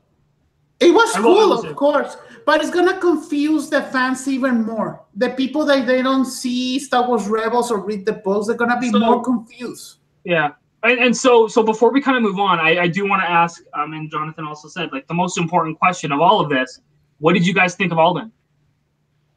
It was Oh, okay. I, I, I liked him. He, he was I one of the he best was- parts for me. I I agree. I thought I thought he uh, I loved Hail Caesar too. I lo- I really liked that film, and I thought he was amazing in that. And I thought this this iteration of Han Solo, it only took me a you know at first it was kind of startling, but as the movie continued, I bought into him as Han Solo and the relationship with Chewie. Um, so I think that was really well done, and I think he deserves the props um, because everyone absolutely was dreading his casting, and I think with what he was given, he did the best he could do. Yeah, I thought he was pretty good. I actually think that his portrayal of Han Solo was better than um, Donald Glover's portrayal of uh, Lando. Lando, right? I, I, and that's another thing. I, I love Childish Gambino or Donald Glover, right? Um, and I just thought he was underused. Yeah, underused, and like I feel like he was doing a really good Billy Dee Williams impression, but it didn't do anything for me. Well, No. and if you if you watch interviews though, when he asked Billy Dee, he's like, "Hey, what should I do?" His only Billy D was just like, "Play it cool." That's all he. that's all the advice he gave. him. Uh, So so you know that's what he did. no, I think because I really like, and I know I'm gonna sound like the internet, but I really fucking love Childish Gambino as Lando because he was a bright part of the movie. Because I can never, I can even admit that first part of the movie was pretty boring. I am When more excited. up, I'm more excited because of the the thing that just came out recently this week that uh, Donald Glover is going to be in Black Panther 2. That news excites me so much more than him playing Lando. Is he is he gonna be Aaron Davis in Black Panther 2 though? Like I, I don't know. Um, who's all, Aaron like Davis. oh shit, The guy- yeah, the the- Miles Morales guy. yeah, because Oh. he's he's Miles Morales' uncle in Homecoming, sure. Yeah. Uh, are you gonna make him that he's part of Wakanda and then he's gonna go back to Wakanda to get revenge like Killmonger? I mean, Shit, the- the- whoa, whoa, whoa, whoa. Could you imagine if they had Miles Morales and Shuri work together? That I actually That thought that at the, at the end of Black Panther, one of those kids could have been Miles Morales. Well, well, and I, I love the idea of having In the Oakland? Tony Stark, Yeah, because no, Tony Stark, Iron Man thing, to the Miles Morales Black Panther. I mean, I wouldn't want to segregate the race thing, but like, I, I really like the idea of him having Wakandan tech Spider-Man suit instead of the Mm. Tark or the Stark suit. That that could be interesting. Plus, Because- Aaron Davis is the Prowler, so the Prowler being in Wakanda would be pretty cool. Uh, Yeah, at the yeah. end of at the end of Black Panther, when T'Challa he seen that kid, I thought because going Shakespearean because Black Panther was the Lion King, uh, going with the Shakespeare thing, I thought that that kid was going to be Killmonger's son. I thought that T'Challa will say, "Hey, I know you're the son of their father that I just killed. I just killed your father, and so I'm gonna raise you, trying to redeem myself because of what my father did." That the would be a that- pretty bad way to end it, though. Like that kid asked him, "Who are you?" He's like, "Oh, I killed your father." Uh, sorry. What? Uh, What? I, I- yeah, I love my telenovelas and my drama. I would have loved that ending. Yeah. I, I, I, I, who do I you guys love. want to uh, direct a Lando film? Should Ryan Coogler come into the Star Wars universe? I- I'd rather see Ryan Coogler do something Hmm. like on the scale of Creed before he steps back into a blockbuster. Even though I love Black Panther, I wouldn't want him to get tied down to it. Well, and to Like, be fair, with, with, with Boba Fett and the rumored Obi Wan, Lando could still be three years away, so he could do a little indie before stepping into. I mean, after Black Panther, I guess. Too. I don't want I don't want Ryan Coogler to get Joss Whedon. I think they should just Yeah. do like a Darth Maul movie and just because I, I remember that scene coming up in the movie and I was like, why wasn't that the whole movie? Like Darth Maul Mhm. running this crime syndicate. Like right? that? That would have been that would have awesome. been way more interesting than oh Han Solo. Okay, cool. yeah, because like let's say, like you can do a reverse pitch. I think they should have done a Lando movie and made Han Solo the side character, Yeah, yeah. I would have rather have seen a Lando movie than a Han Solo movie. or Mhm. you should have made the Crimson Dawn. Call that movie instead of being solo, call it Crimson Dawn, knowing about that uh, that society, how they control all of the resources and kill people, and Han Solo and Lando are side characters, but we see everything from the villain's perspective. like I said, I, I think what I would like to see from Star Wars films is like if, if they were to say, "Hey Troy, here, what Star Wars movie do you want to make?" I would set it with like a bunch of kids trapped under, you know, it's the same kind of pitch I had if I did a Marvel movie. Make like a bunch of unknown characters trapped in the background of one of our best scenes and seeing them trying to struggle to get out of a big war or to get out of something. I, I I'm sick and tired of seeing these characters that we have already So seen. you you want to do Dunkirk a Star Wars story, essentially. No, Wait, not wait. necessarily. Oh not necessarily. I, I I just want a movie that doesn't take place. It could take place in like the the war of Rogue One or whatever. But like, I want to see characters that we don't know anymore. Like the fact that we're getting a Boba Fett movie, I think is ridiculous. I don't care Right. if James Mangold is doing it. I think it's just it's stupid. I I'd just rather see imagine. Rian Johnson trilogy than another spin-off. Yeah. I, I agree, I agree. I, just imagine your pitch. You see that scene from Revenge of the Sith, Master Skywalker, there's too many of them. What are we gonna do? And then we see Anakin killing that kid, and we see another group of kids seeing that death, There we go. That would, and you that's see kids. Yeah. running away from the Jedi Academy, and that's how the movie Dodging- starts. dodging all Raul, the that's one of your best pitches. Yeah. That that's Uh, awesome, Raul. I'll take Because that over your Reylo fan fiction. I don't write Reylo fan fiction. JJ already already bought it. Uh, Um, that's awesome. I would love that. Yeah, but and Troy, that thing that you just said and the thing that I just said right now, that's the thing that I imagined when I saw Revenge of the Sith. I thought we're gonna see like a novel or like a comic of seeing Jedi kids surviving when the Empire started. Yeah. Because even on the game, uh, The Force Unleashed, Uh, Sam a, yes, and we were there's a cussing where Darth Vader says a lot of children survive when the Jedi fall. So we need to hunt them down. And he sends Sam Witwer to kill all of the Jedi's in the game because I played the first one. I Mhm. played the first Force Unleashed.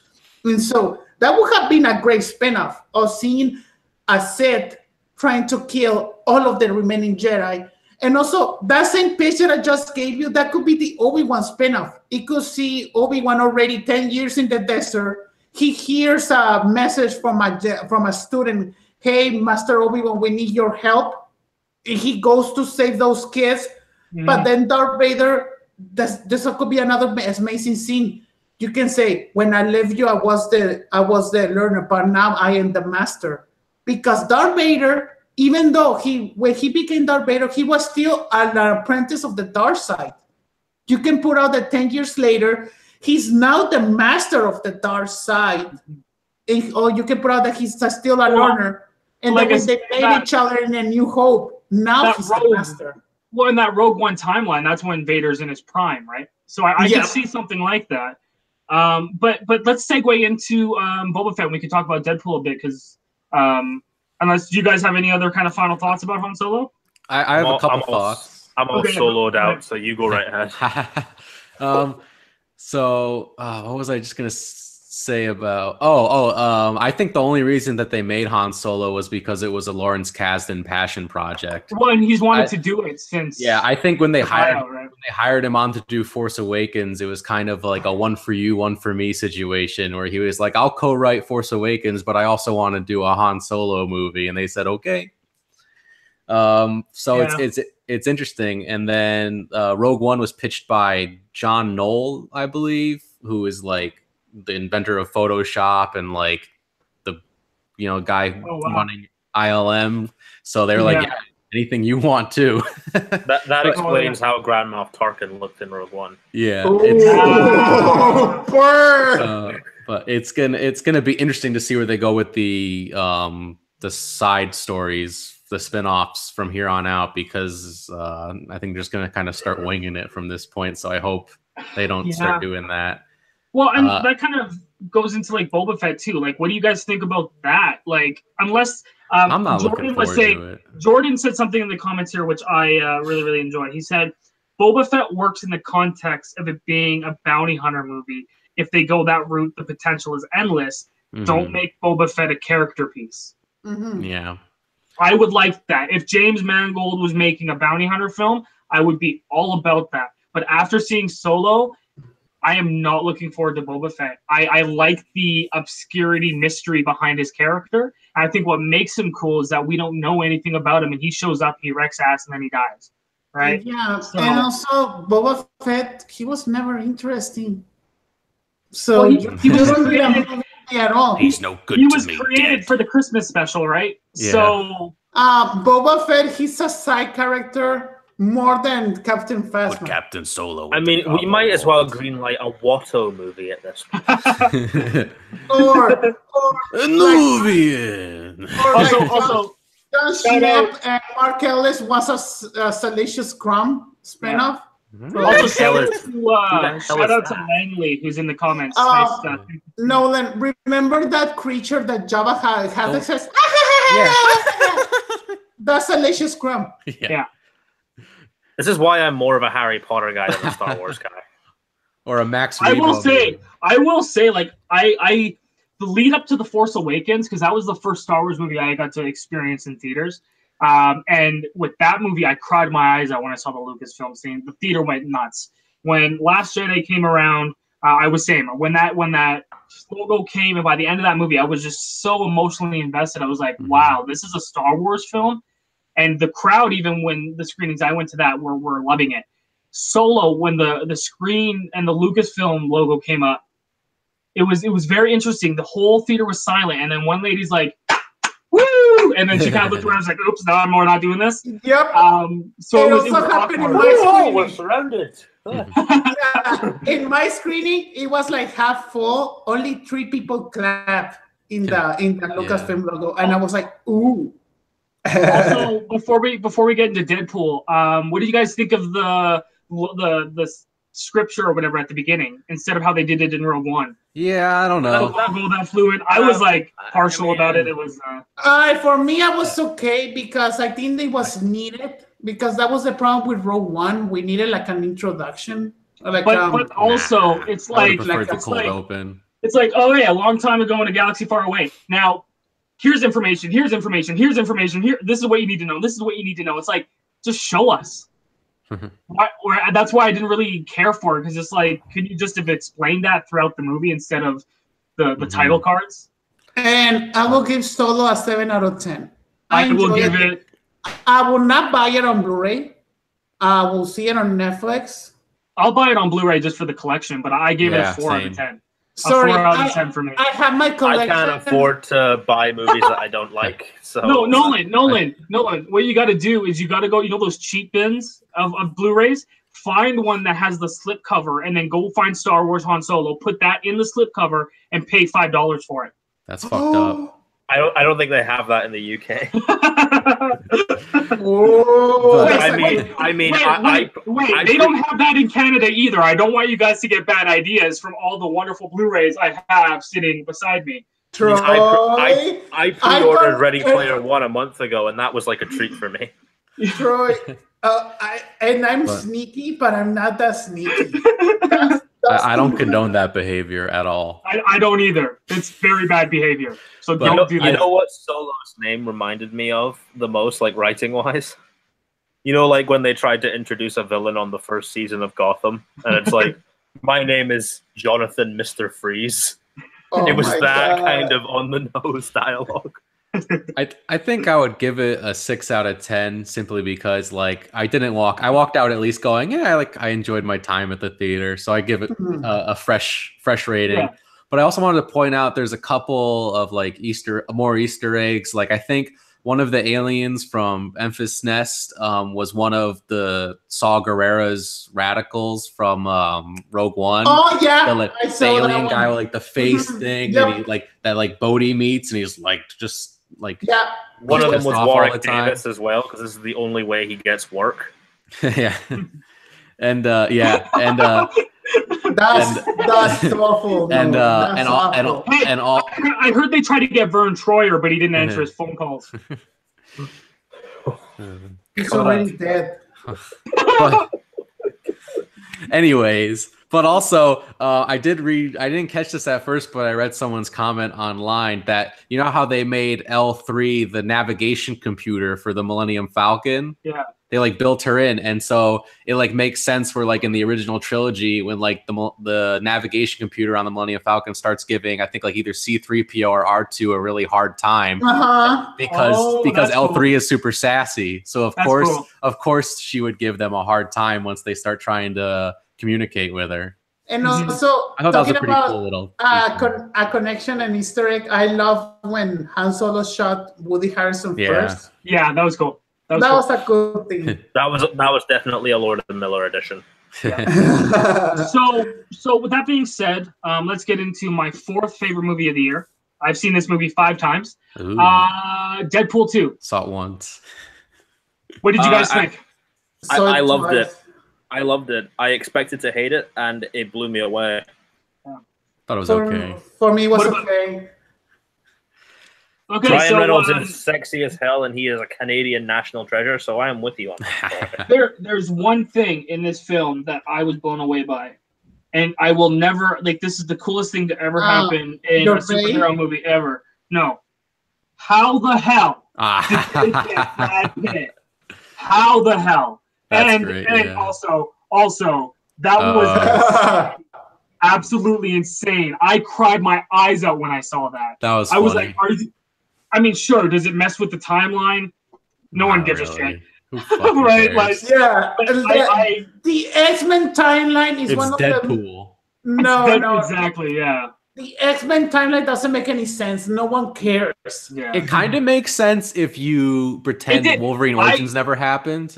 No, no, no. it, I it kind of makes sense. before Logan, and everyone knows that because I've said it so many times. Um, before Logan, I watched every X Men film, and if you do it in order watching it, they do make sense. Yeah, Logan takes Like- place in the same timeline that he uh, sh- ends up in at the end of Days Future Past, just like Yeah. 15 years later or some shit. It, Well, exactly. So if you watch it in the Or five, order, I I found know. something online that explained it, right? Like there's a little, there's a little, like maybe one or two things throughout the, the series that you know contradicts each other.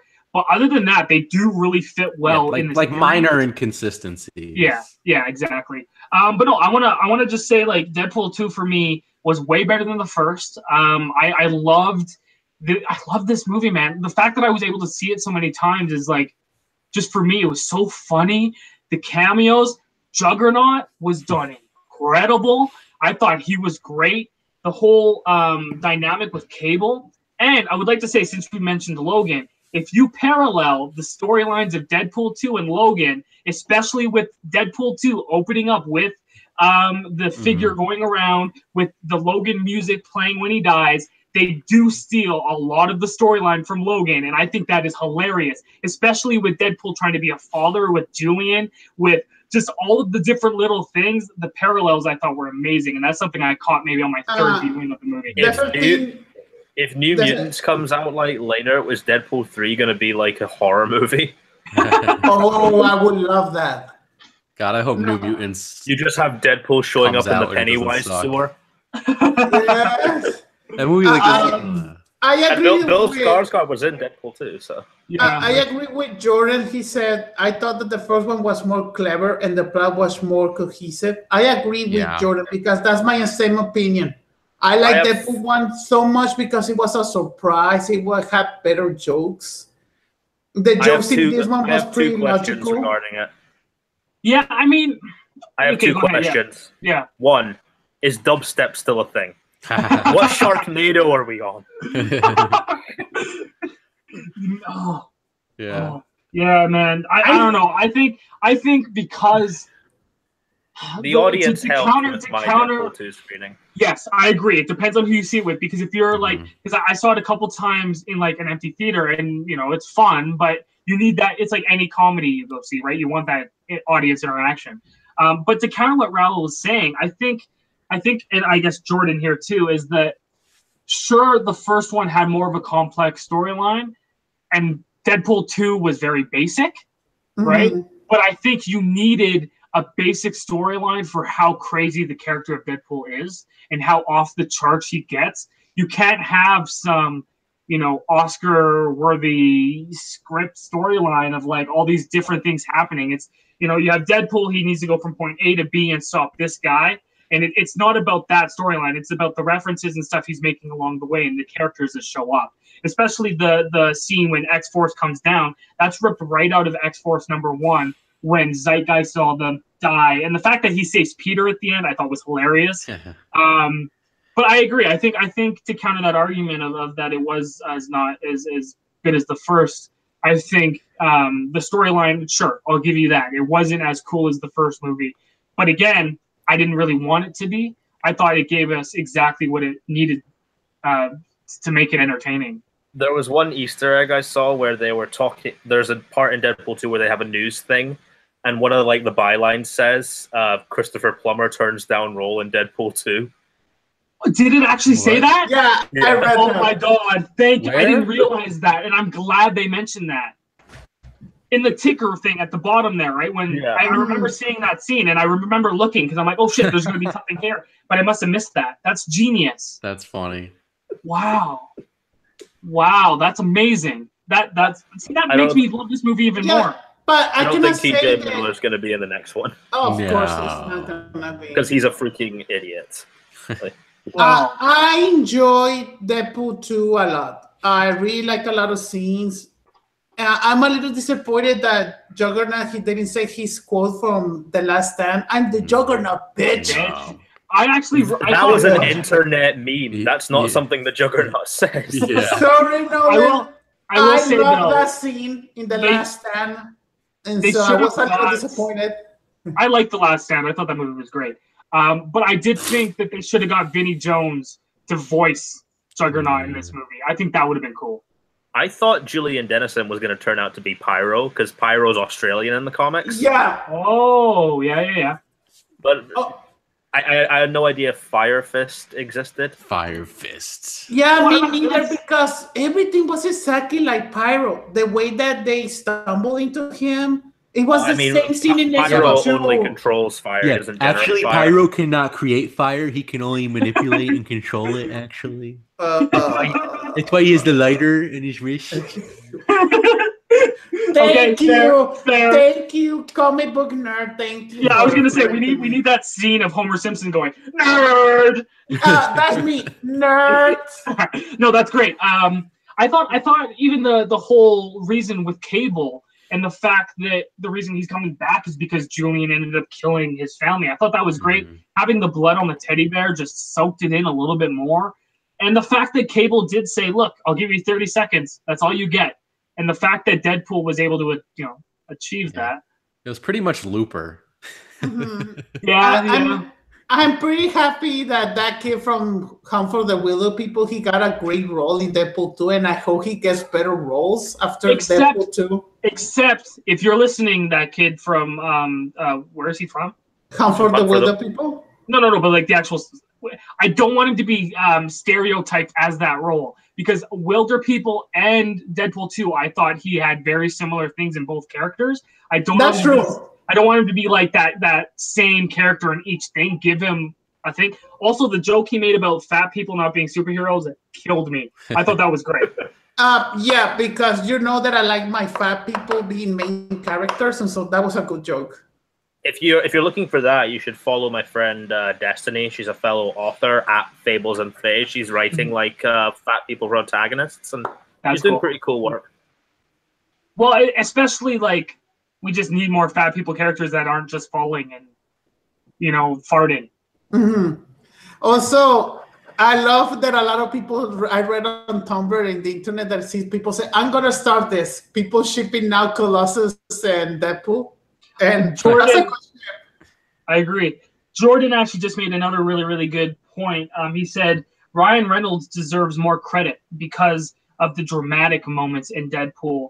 I thought that he was great in both movies when he did dramatic moments. When he's in the purgatory, and I've seen a lot of people say that this was like a vision or something. No, he was in purgatory. That was waiting. purgatory. Yeah. I was waiting for Vanessa. When those scenes hit, they hit. And the dynamic between those, like the two um, of, of the couple, I thought was done perfectly. Yeah, because the first time I saw Deadpool, I was like, what? Like the Vanessa and Deadpool relationship was the best thing in Deadpool 1, and then you Well- kill her off in the first 10 minutes. Well, and the fact though that like he Well, she was couldn't get barely in- in the first one too. Well, that's true, yeah. and the fact that he couldn't get into purgatory because of his healing abilities, I'm like, there's so much there. There's so many different layers that I just loved Mhm. in, in Deadpool. This 2. is the movie that I wanted Kingsman 2 to be, and I just actually wasn't. didn't, I, I didn't hate Kingsman 2, but I can see where you're going with that. I didn't like what they did with Harry in that film, but Oh, like, yeah. you know, I thought it was fun. And Merlin too, but oh, Uh, Yeah, and that's and true. Elton John. that's another Al- video. Elton John was awesome. So never just Elton John. Weirdly Uh, enough, Taron Egerton is going to play Elton John in the Uh, Elton John biopic. Elton John was the most forced cameo that I have seen in a movie in a long time. Uh, Darth Maul. he was a supporting character. He was He a was supporting character. Um, yeah, I liked it though. Yeah, with Anyway, Deadpool. um, Uh, can we talk about that end credit scene? that was hilarious. That was hilarious. you know, you know, if you ask Ryan Reynolds about it now, he refuses that Green Lantern happened. He's, he's actually pretending that that That's was great. like, I mean, it's amazing. Uh, but it it creates a pretty meta, super meta, like it's not a plot hole, but you really think about it because in Deadpool 1, he said, Don't make my suit green of animated. And then he goes back in time. He says that he's Ryan Reynolds and he looks like Ryan Reynolds and he's Deadpool. And he he laughs about Ryan Reynolds and then he kills Ryan Reynolds two times. He kills I think it's just like a sketch, Raul. It's just Yeah, like I know that it's a sketch. I know that it's a sketch, but if you really think about Now- it. Now, there was. Did you guys hear about the scene that they cut out from that ending? what? So they filmed. so, it's going to be on the Blu-ray. It's going to be on the Blu-ray. They filmed a scene where Deadpool goes back and kills baby Hitler. And, they, and, and Fox and Fox and Fox made them cut it out because they thought killing a kid would be too much in the ending. Oh, Because they Good enough for George that. Lucas. Sorry. George Lucas. Uh, Sorry, if I were the producer, I would have totally approved that scene. Oh yeah. No, because actually there is some people out there who would view that as political. Yeah, yeah. Oh, don't, don't bring my politics into my dead Ki- killing Adolf Oh. Hitler is not political. It's one of the most despicable God. human beings in the history of planet Earth. You planet know there's Earth. people out there that would be pissed about that. Also, also, since we're talking about Hitler, I do want to just pitch. If you haven't yet, watch um, History Channel has a show called Hunting Hitler, where they've proven the fact that Hitler got out of the bunker and moved to Spain. And Eric Eichmann, by the way, I'm just huge into uh, World War II and Nazis and stuff because I just find it absolutely interesting that there was these despicable people on this earth. Um, they explain that like he We got to that Spain. That's true. Uh, well, they're still marching in Texas. Um, the fact, the fact that they explain that, like, um, sorry, sorry, sorry, sorry, Raoul. I, I know that uh, white people talking about Hitler is very uncomfortable for you. Um, I've only but no, just noticed you this have a. Hitler mask in the background. No, no, no, no, no. That's not Hitler. If you haven't seen uh, the following with Kevin Bacon, that's actually Edgar Allan Poe, and um, he's uh, it's, it's one of the masks. Sure. It's one of the masks from the movie. I can't, I can't debate this though. oh God, what's he gonna pull out? This Oh, is no. a um, knife I found in Lethbridge, which is near us, um, and it actually is a modern day uh, Nazi knife. I bought it because it looks cool. Like I think that's a cool in a museum. It belongs. But anyway, Raul, don't say Han Solo was a good movie anymore, because you know.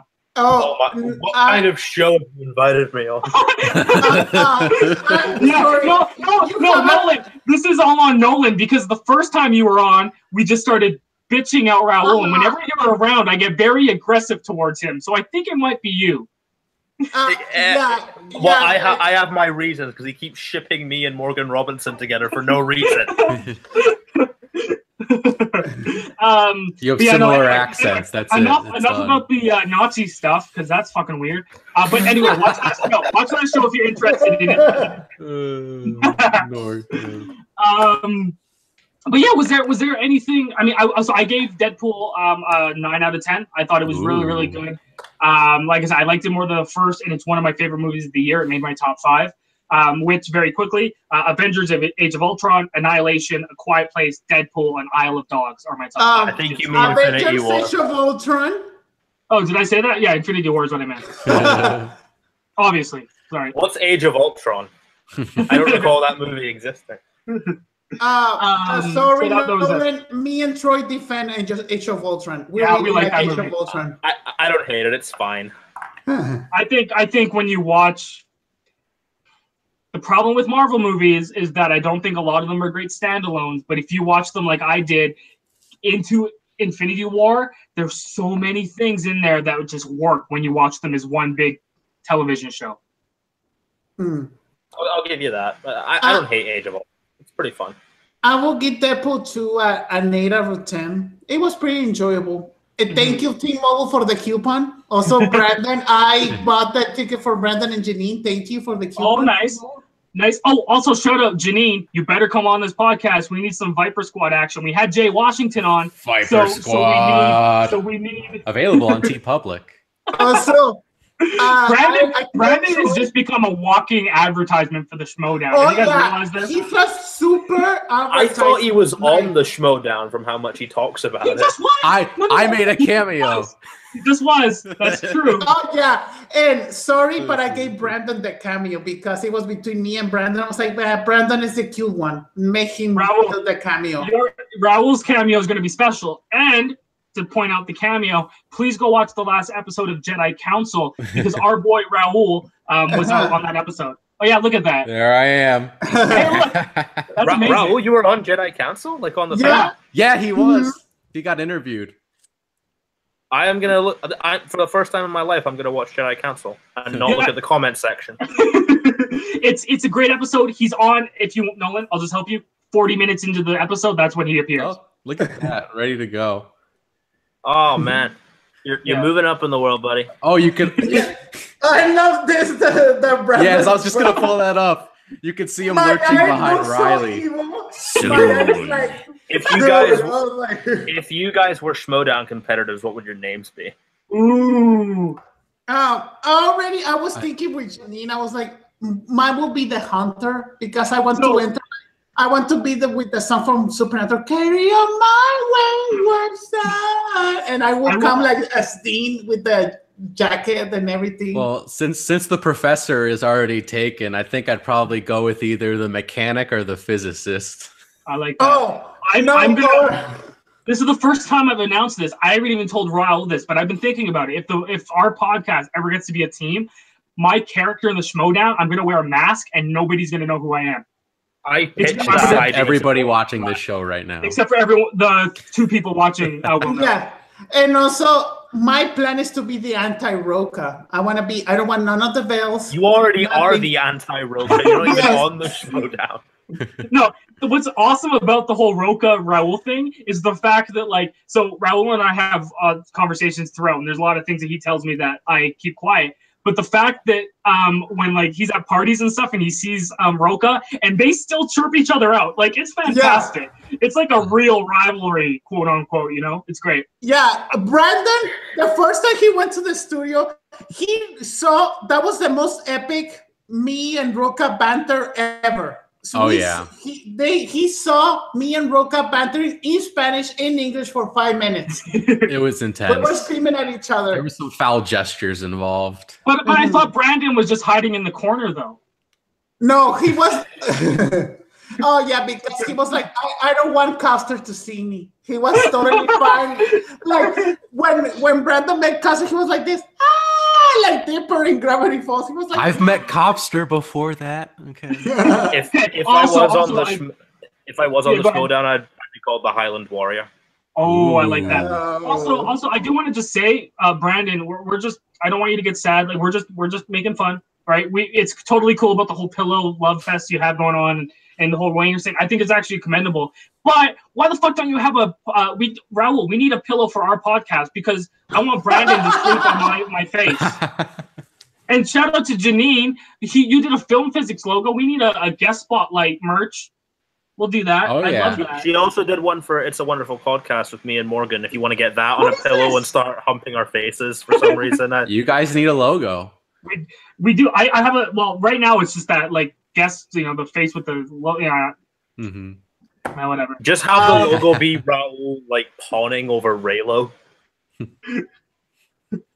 I, I, uh, was telling Troy, and I have planned this logo for a long time. Like Yeah. we can be like in Gravity Falls, Yeah. but instead of having a flashlight, we can have a camera, and one of us can have a computer, like I love discussing that.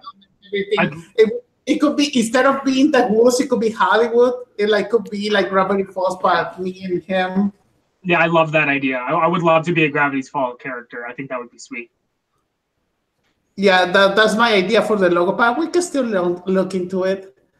Yeah, but also te- finally we changed the name. Did we say Yeah. the name? The guest Yeah. spotlight? The of well, that's what the channel there. Everyone kind of knows that. I'm going through right now just to see if there was any other uh, news this week that came out that we can kind of touch on. The Oh. It casting. Oh yeah, yeah, yeah. That would all of those so far have been incredible. James Uh, McAvoy I- going up against Pennywise. I am so down for that. Wait, wait, wait. James McAvoy is Pennywise? No, James McAvoy's playing Bill. Yeah. Oh, ooh. Hey, Hey, also, also, remember Troy that I told this like a year ago that I was, I think they were gonna do a lot of unknowns for the kids, and they're doing that. Which They're is not great. doing. They're not doing like all big actors. Like they, a lot of people wanted Kristen Bale and Well, they've got a so many- few. Also, they did got that. Uh, it was not Bryce Dallas Howard, the Jessica other redhead. Chastain. oh, Yeah, we should talk they about got her. Yeah, she's Yeah. officially Oh, yeah. in. and Bill Hader. So Bill Hader, James McAvoy, Mhm. Jessica Chastain, and then I think the rest were unknowns, right? I don't remember if they. Mhm. They Yeah, got they're anything. unknowns. Mhm. Um, we should talk about quickly too the new Men in Black movie with Chris Hemsworth, Tessa Thompson, and now Liam Neeson. I need this. Directed by the guy who did Straight Outta Compton, F. Gary Gray. Oh, I didn't know he Um, was this is coming- directing that. This is coming out of nowhere, and I, I think it's shaping up to be a really good film. I want a Jonah Hill and Channing Tatum cameo. I hope Mm-hmm. so. The fact that that 22 Jump Street Men in Black thing got canceled is devastating. Yeah. Like I wanted to see that I so thought bad. that would have been great. And uh, I would have loved it. Yeah, I think it makes perfect sense. I mean, like they're just two police officers that get pulled into the Men in Black, just like Uh-huh. Will Smith did. Makes sense to me. I mean, Also, the, the original so- director for that was the dude who did Alice Through the Looking Glass. So Ew. yeah, Also, Sony, please do 23 Jump Street. Please, We need it. We do. I love I love those characters. Or or even better, can we just see more Channing Tatum? Yep. Because because in, if there's in Gambit coming 2054. Old Man Gambit. Oh my God, man, that's the thing that we're gonna see. after the 25th rewrite and the 50th director. Oh, That's great. especially That's great. because is the Gambit gonna director have of Gambit is being born today. Yeah, because what the, also talking about the news because now Comcast made an offer all in cash Yeah. for I- the I rights for Fox. I, I don't want to get into that because it's literally all he said, she said bullshit. Yeah, Until I we get know. a confirmation, right? Like, as far as I'm concerned, right, Fox and X Men right now are dead. We're gonna have our next films. We don't know the future of it. If Comcast ends up buying um, their characters, awesome. You know that's great. They'll get to do more um, movies and reboot both franchises and, and start fresh. I think that will be great. But again, if we get to have them in the Marvel universe, I'm gonna come. So it's it's really, you know, it's it's gonna be amazing. Also, can I? Also, Fantastic mention- Four, I get being in the MCU, but not so much Yeah. the X Men. It'd be too confusing. Unless, Yeah. unless I do have a pitch, and I this is something I've been thinking Okay. about. Right at the end of eight, Avengers four, still let Thanos win, kill all the remaining less of the Avengers, and reboot the Marvel Cinematic Universe with X Men and Fantastic Four. Just kill all of them. That would So be you, cool. you, you want to do But they Days of won't. Future Past? Like, Yes. Well, kind no, no, no, not, not necessarily. Not necessarily. thing. That's a good thing, Nolan, because that's the thing that Troy is pitching. It's technically a Days of Future Past of the MCU. but not necessarily because I don't want it to be a necessary reboot. I'm looking at it as more of we have this 10 year long Marvel universe, and at the end of it, the villain wins. And I think that would just, that's never been done before. And I think that would be interesting because Thanos is such a cool character. Um, but I don't know. I don't think that will ever happen. Like, obviously, Black Panther, Guardians 3, and Spider Man have been announced. Captain Marvel's coming out. Like, they're not going to do that, but I think it would have been cool. Thanos, you better not take my Mysterio away from me. um, we should mention too before we wrap this up um, the Happy Time Murders trailer. This movie jumped to my. I cannot wait. And and Raul knows I do not like Melissa McCarthy. I think she is a Oh, garbage actress. Troy Right? hates her. I hate her, but I like her. but look, the reason I didn't like her is because the reason I didn't like a lot of Chris Farley stuff. I know that's controversial. I'm sorry, but I don't like. I don't like the big comedian. Well, hardy freaking da. I, I, I just I I- hate I hate Troy, the idea I- of like a I fat like cried when Chris Farley died 20 years ago. Do you guys want to know something? I killed Chris Farley because he died and I was born like a couple hours later. Oh, so Chris technically you, you are the thing, Chris Farley. Mm. Wait, how old are you? Oh, wait, Twenty. you do a lot you do a lot of pot? Yeah. You like comedy? Oh my god, you're Chris Farley. wait, wait. Chris Farley did more than just pot. He I was know. into some very, very I know stuff. he, he did coke and all of those stuff. but- Um, but no, the, the- what I wanted to say, before, like, like the fact I just don't really like those characters, those fat characters like Melissa McCarthy did, where she just falls and like, like I don't like that. But the fact that in Life of the Party, the new one, with this movie coming out, Spy was was you know it still had some moments, but I liked it. Bridesmaids was good. I think what she's going to do in Happy Time Murders looks fantastic, and I like the supporting cast with um, Will or uh, the guy uh, the guy from um, Community, uh, Joel McHale. I thought he looked great in that trailer. The fact that we're going to be getting like a Muppet version of Sausage Party looks great. I don't know. This movie looks amazing, and especially because it's done by the guys who you know, Jim Henson's son. Like, oh, this movie looks It- amazing to me. It looks like the Muppet version of Twenty One Jump Street. Did you hear Yeah. that Sesame Street is suing them for uh, Yes. likability? I think that's great. That's only going to make it so more people go see this movie. By the way, any kind of press like that is good. Yeah, So I wouldn't be Sesame Street surprised. Just If, want to be relevant again. I wouldn't be surprised if they asked Sesame Street to sue them just for the publicity. Yeah, that, that's fair. also, Um, can I talk really quickly about show dogs? Yeah, I'm, I'm just bringing up my list too of Letterboxd because I know it's been a couple um, uh, weeks Weeks? since we've done this. So I want to go ahead and do that. I'm going to bring up my list and kind of tell you guys what movies I've seen recently, quick, and then we can go into theirs and then Um, it. uh, when I saw Show Dogs, I think I needed to drink or I needed to get baked because that movie was an experience. I can see why Dan Murrell recommended it. oh my god, it's one of the worst movies that I have seen, but it was funny as hell because it was so bad. Yeah, I'm not gonna waste my time on that. Uh, No, I don't remember. I don't remember the name of the rapper. That is the the the the dog's voice.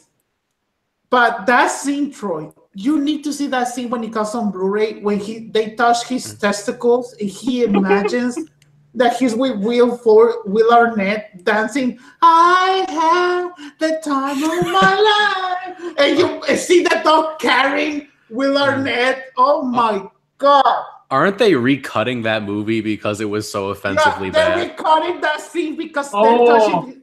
Oh, oh no, Brandon, it's a PG movie. They showed those that dog testicles like five times.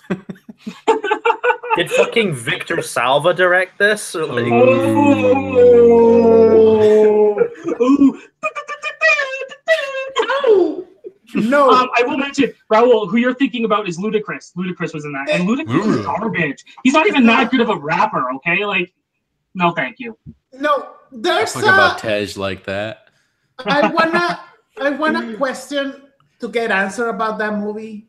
They you think that the animals can understand humans, that the humans can understand them? But then the dogs themselves they said, Hey, the humans can understand us, but then the humans said, Hey, I know what you're saying. So know what, what, the, Raul, what that the doesn't- fuck that- is happening? you know what, Raul? That doesn't sound very logical to me. I know. oh no and i tweeted i was alone in the theater i tweeted live that movie oh how bad it was Shame on you, Raul. Turn your phone off in the movie. I don't care if That anyone was- is there. Game. Troy, Shame. i don't Shame. care You know what? no I would one. I would rather people tweet about how bad Show Dogs is for five months than keep tweeting about The Last Jedi. Uh-huh. Is that still a thing? Because Oh I, my God. I, I, I, I, Go. I, Yeah, I, ignore I still see I still see at least twenty hot takes on it per day. Oh go- yeah go- there's still go, there's go to still a lot of any go to any solo about. related thread and they'll be like, Oh, Yep. it's tanking because of the fan reaction to the Last Jedi. it's like, oh, shut the hell up. um, yeah. So, Yeah, Show Dogs. but- What would you rate it? A ten out of ten? no It I would transcends ratings, Troy. Transcends no. ratings. no like It's like the room of dog movies. Ah. There's going to be a the Disaster Artist equivalent about the making Wait, of Show yes, yes, because this is a scene, Troy, that happened when they resolve the whole case. They give a, like a final twist. The one of the dogs on the sh- on the show, he was the the the FBI of dogs, and they want to hire that dog to be a, doing a whole new case. And he says to the screen, "Here we go again." Oh That's the God. ending of the movie. No, my brain was like. I'm just glad Jurassic World Fallen Kingdom's out soon so I can have something to be excited about. I've been Oh, looking yeah. forward to that. No, I'm pumped. No, yeah, no, I'm, I'm excited. I love J.A. Bayona. no. I love you dinosaurs. that movie, Cats and Dogs, and Cats and Dogs 2, the, the Revenge of Kitty Galore? Those two movies are Citizen Kane compared to Show Dogs. That's how bad Show Dogs is. The first Cats and Dogs is just harmless, fun, really. It, it's a I'm fine not gonna lie movie. to you. I didn't even think those were movies until he was talking about Show Dogs. I, I, They're they actual totally movies. pat. Yeah. And I'm a fan of those two Cats and Dogs movies because I know they're bad, but they were enjoyable. Yeah. But this So- one, like I mentioned it to Langley, I was like, oh, don't worry, you're gonna see it on Dollar Tree next weekend. That's Mm-hmm. how bad is it. Even with the movie pass, I feel guilty of seeing it.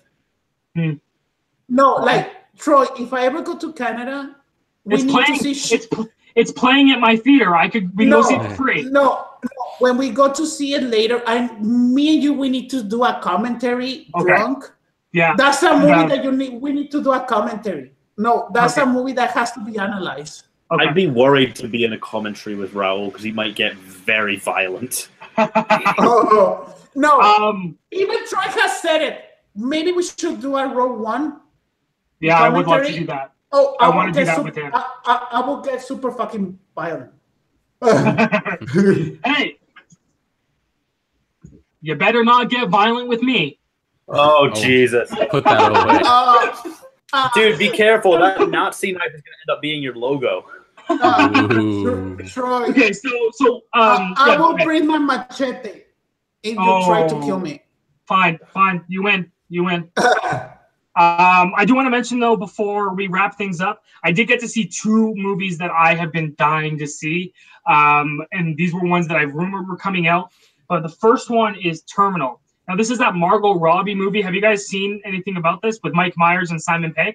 I've heard about it. Yeah, I'm a fan of Simon Okay. Peggs. It's it's very, you know, it's story wise, sure, it's kind of dumb, but they do something at the end with Mike Myers that blew me away. It Mhm. just for just for the moment in that film alone, what they do with with when you realize that like holy shit that like Austin like this guy that's not been around that much, he he has this incredible role.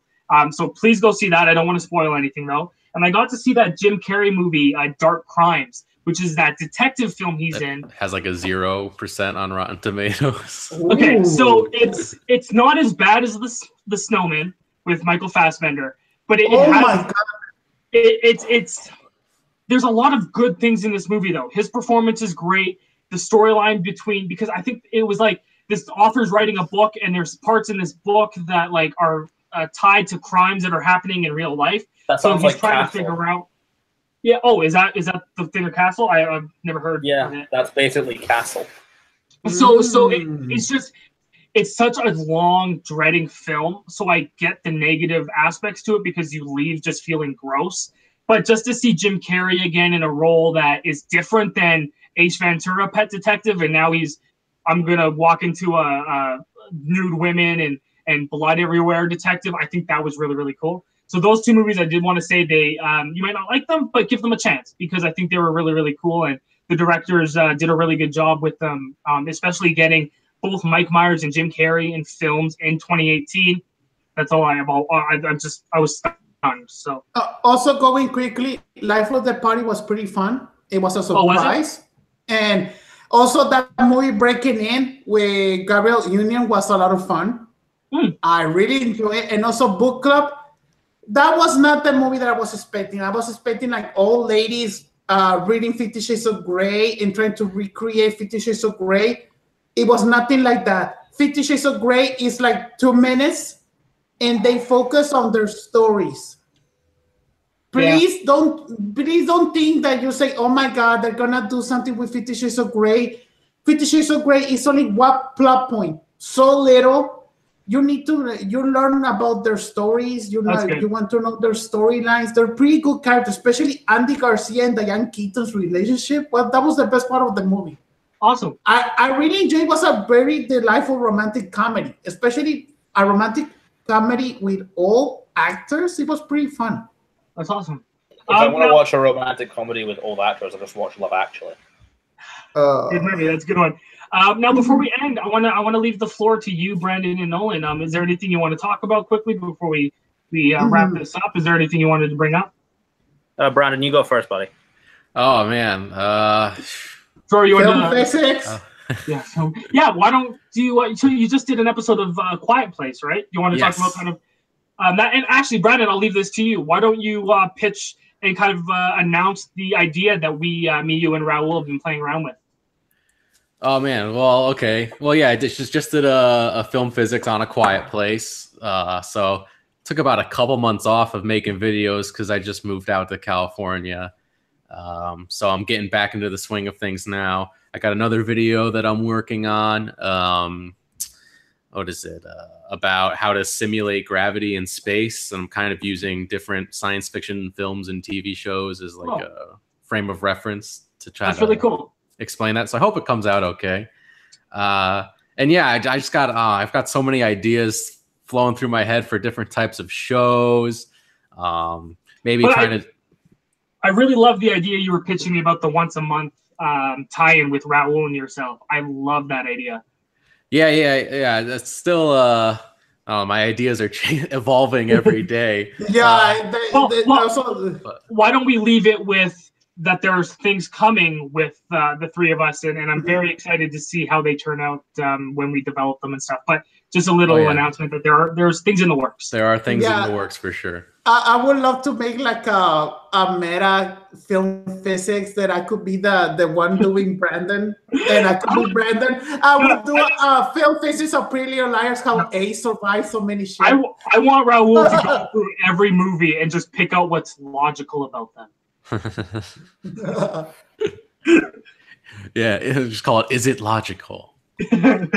He's- and he's just dressed up as Spock every time. Mhm.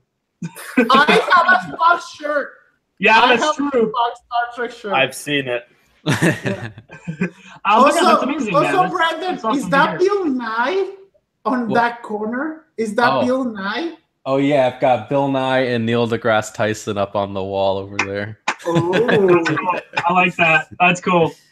Yeah, yeah. Um, but that's that's amazing. I'm glad to hear things are going well and that you're starting to do more videos and stuff. Um, and like I said, talking to you through um, you know, a lot of the projects and stuff we've been working on, I think I think they're going to turn out really awesome. So Oh yeah, I'm definitely ramping things up. So there's going to be a lot of cool stuff coming. Uh, I just started a Patreon, so if anybody wants to give me their money, I will happily I was- accept. I was gonna I talk can to send you. about I can send you nudes instead of money. Is that okay?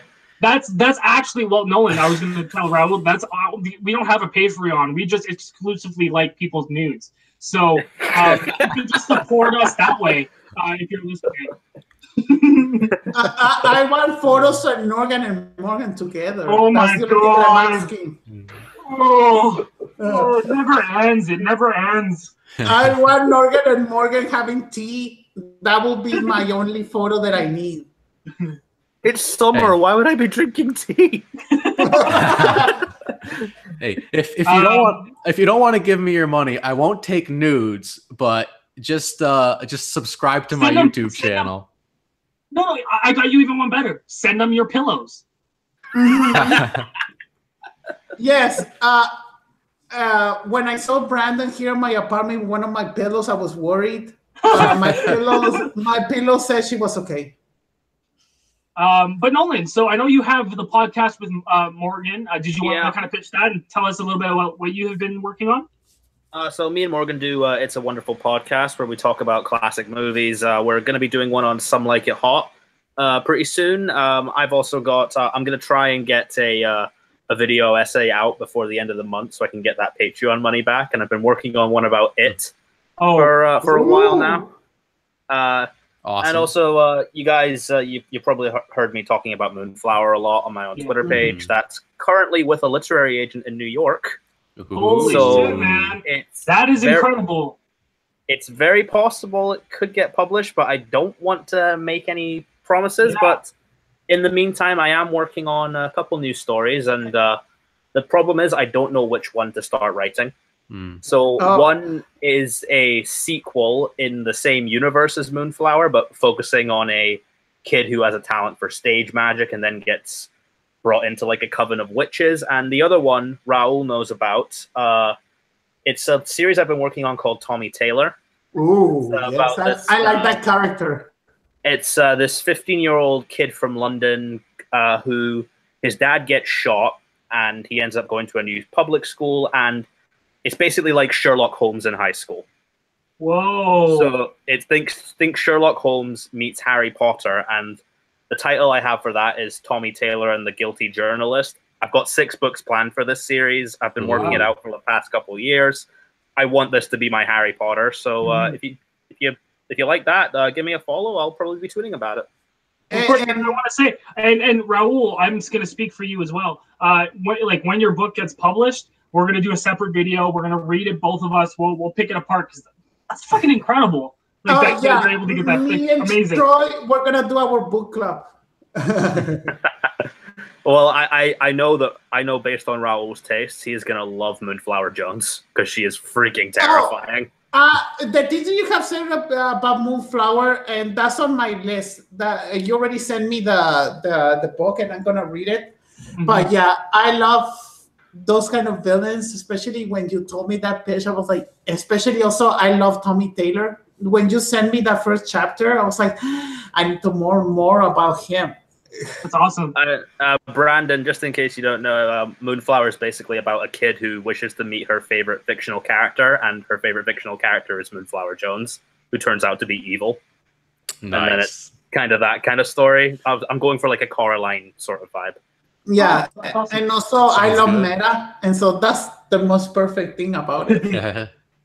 Um, Eh, so yeah, if and you- also, if your love is a wonderful one, if you're a fan and you want to know who Raul is, you can still watch the old episodes of the Monday Show. You can watch this episode yeah, because Raul I gets love mentioned on every episode of no, I that, that that episode, running joke. that that Mhm. episode where um uh where yeah where you and Morgan were on was by far the best funnest episode of the Monday show that we had and it definitely like in history books when they write about me and Raul that that episode's going to stick out as is one of the best for sure. That So was a lot of fun. again. That was amazing. Yeah.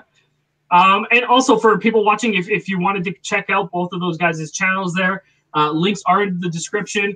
Uh, I also have their latest videos in there too, so please check that out. I know I have uh, your film physics uh, Quiet Place video and then your uh, Last Jedi uh, stories as lessons um, because that's, those are both just beautiful videos. Um, so so thank you for doing those. Um, but where where can we find you guys on Twitter? Uh, you can find me at Nolan Dean 27 uh, You can send me nudes at Nolan Dean 27 by DMs. Raul, I see that look in your eyes. Yeah, That's- you, Go ahead, buddy. Oh, I was gonna say you, you can find me at Twitter and Instagram at Brandon Hannah 07 and uh, you can give me your money at patreon.com slash Brandon Hannah.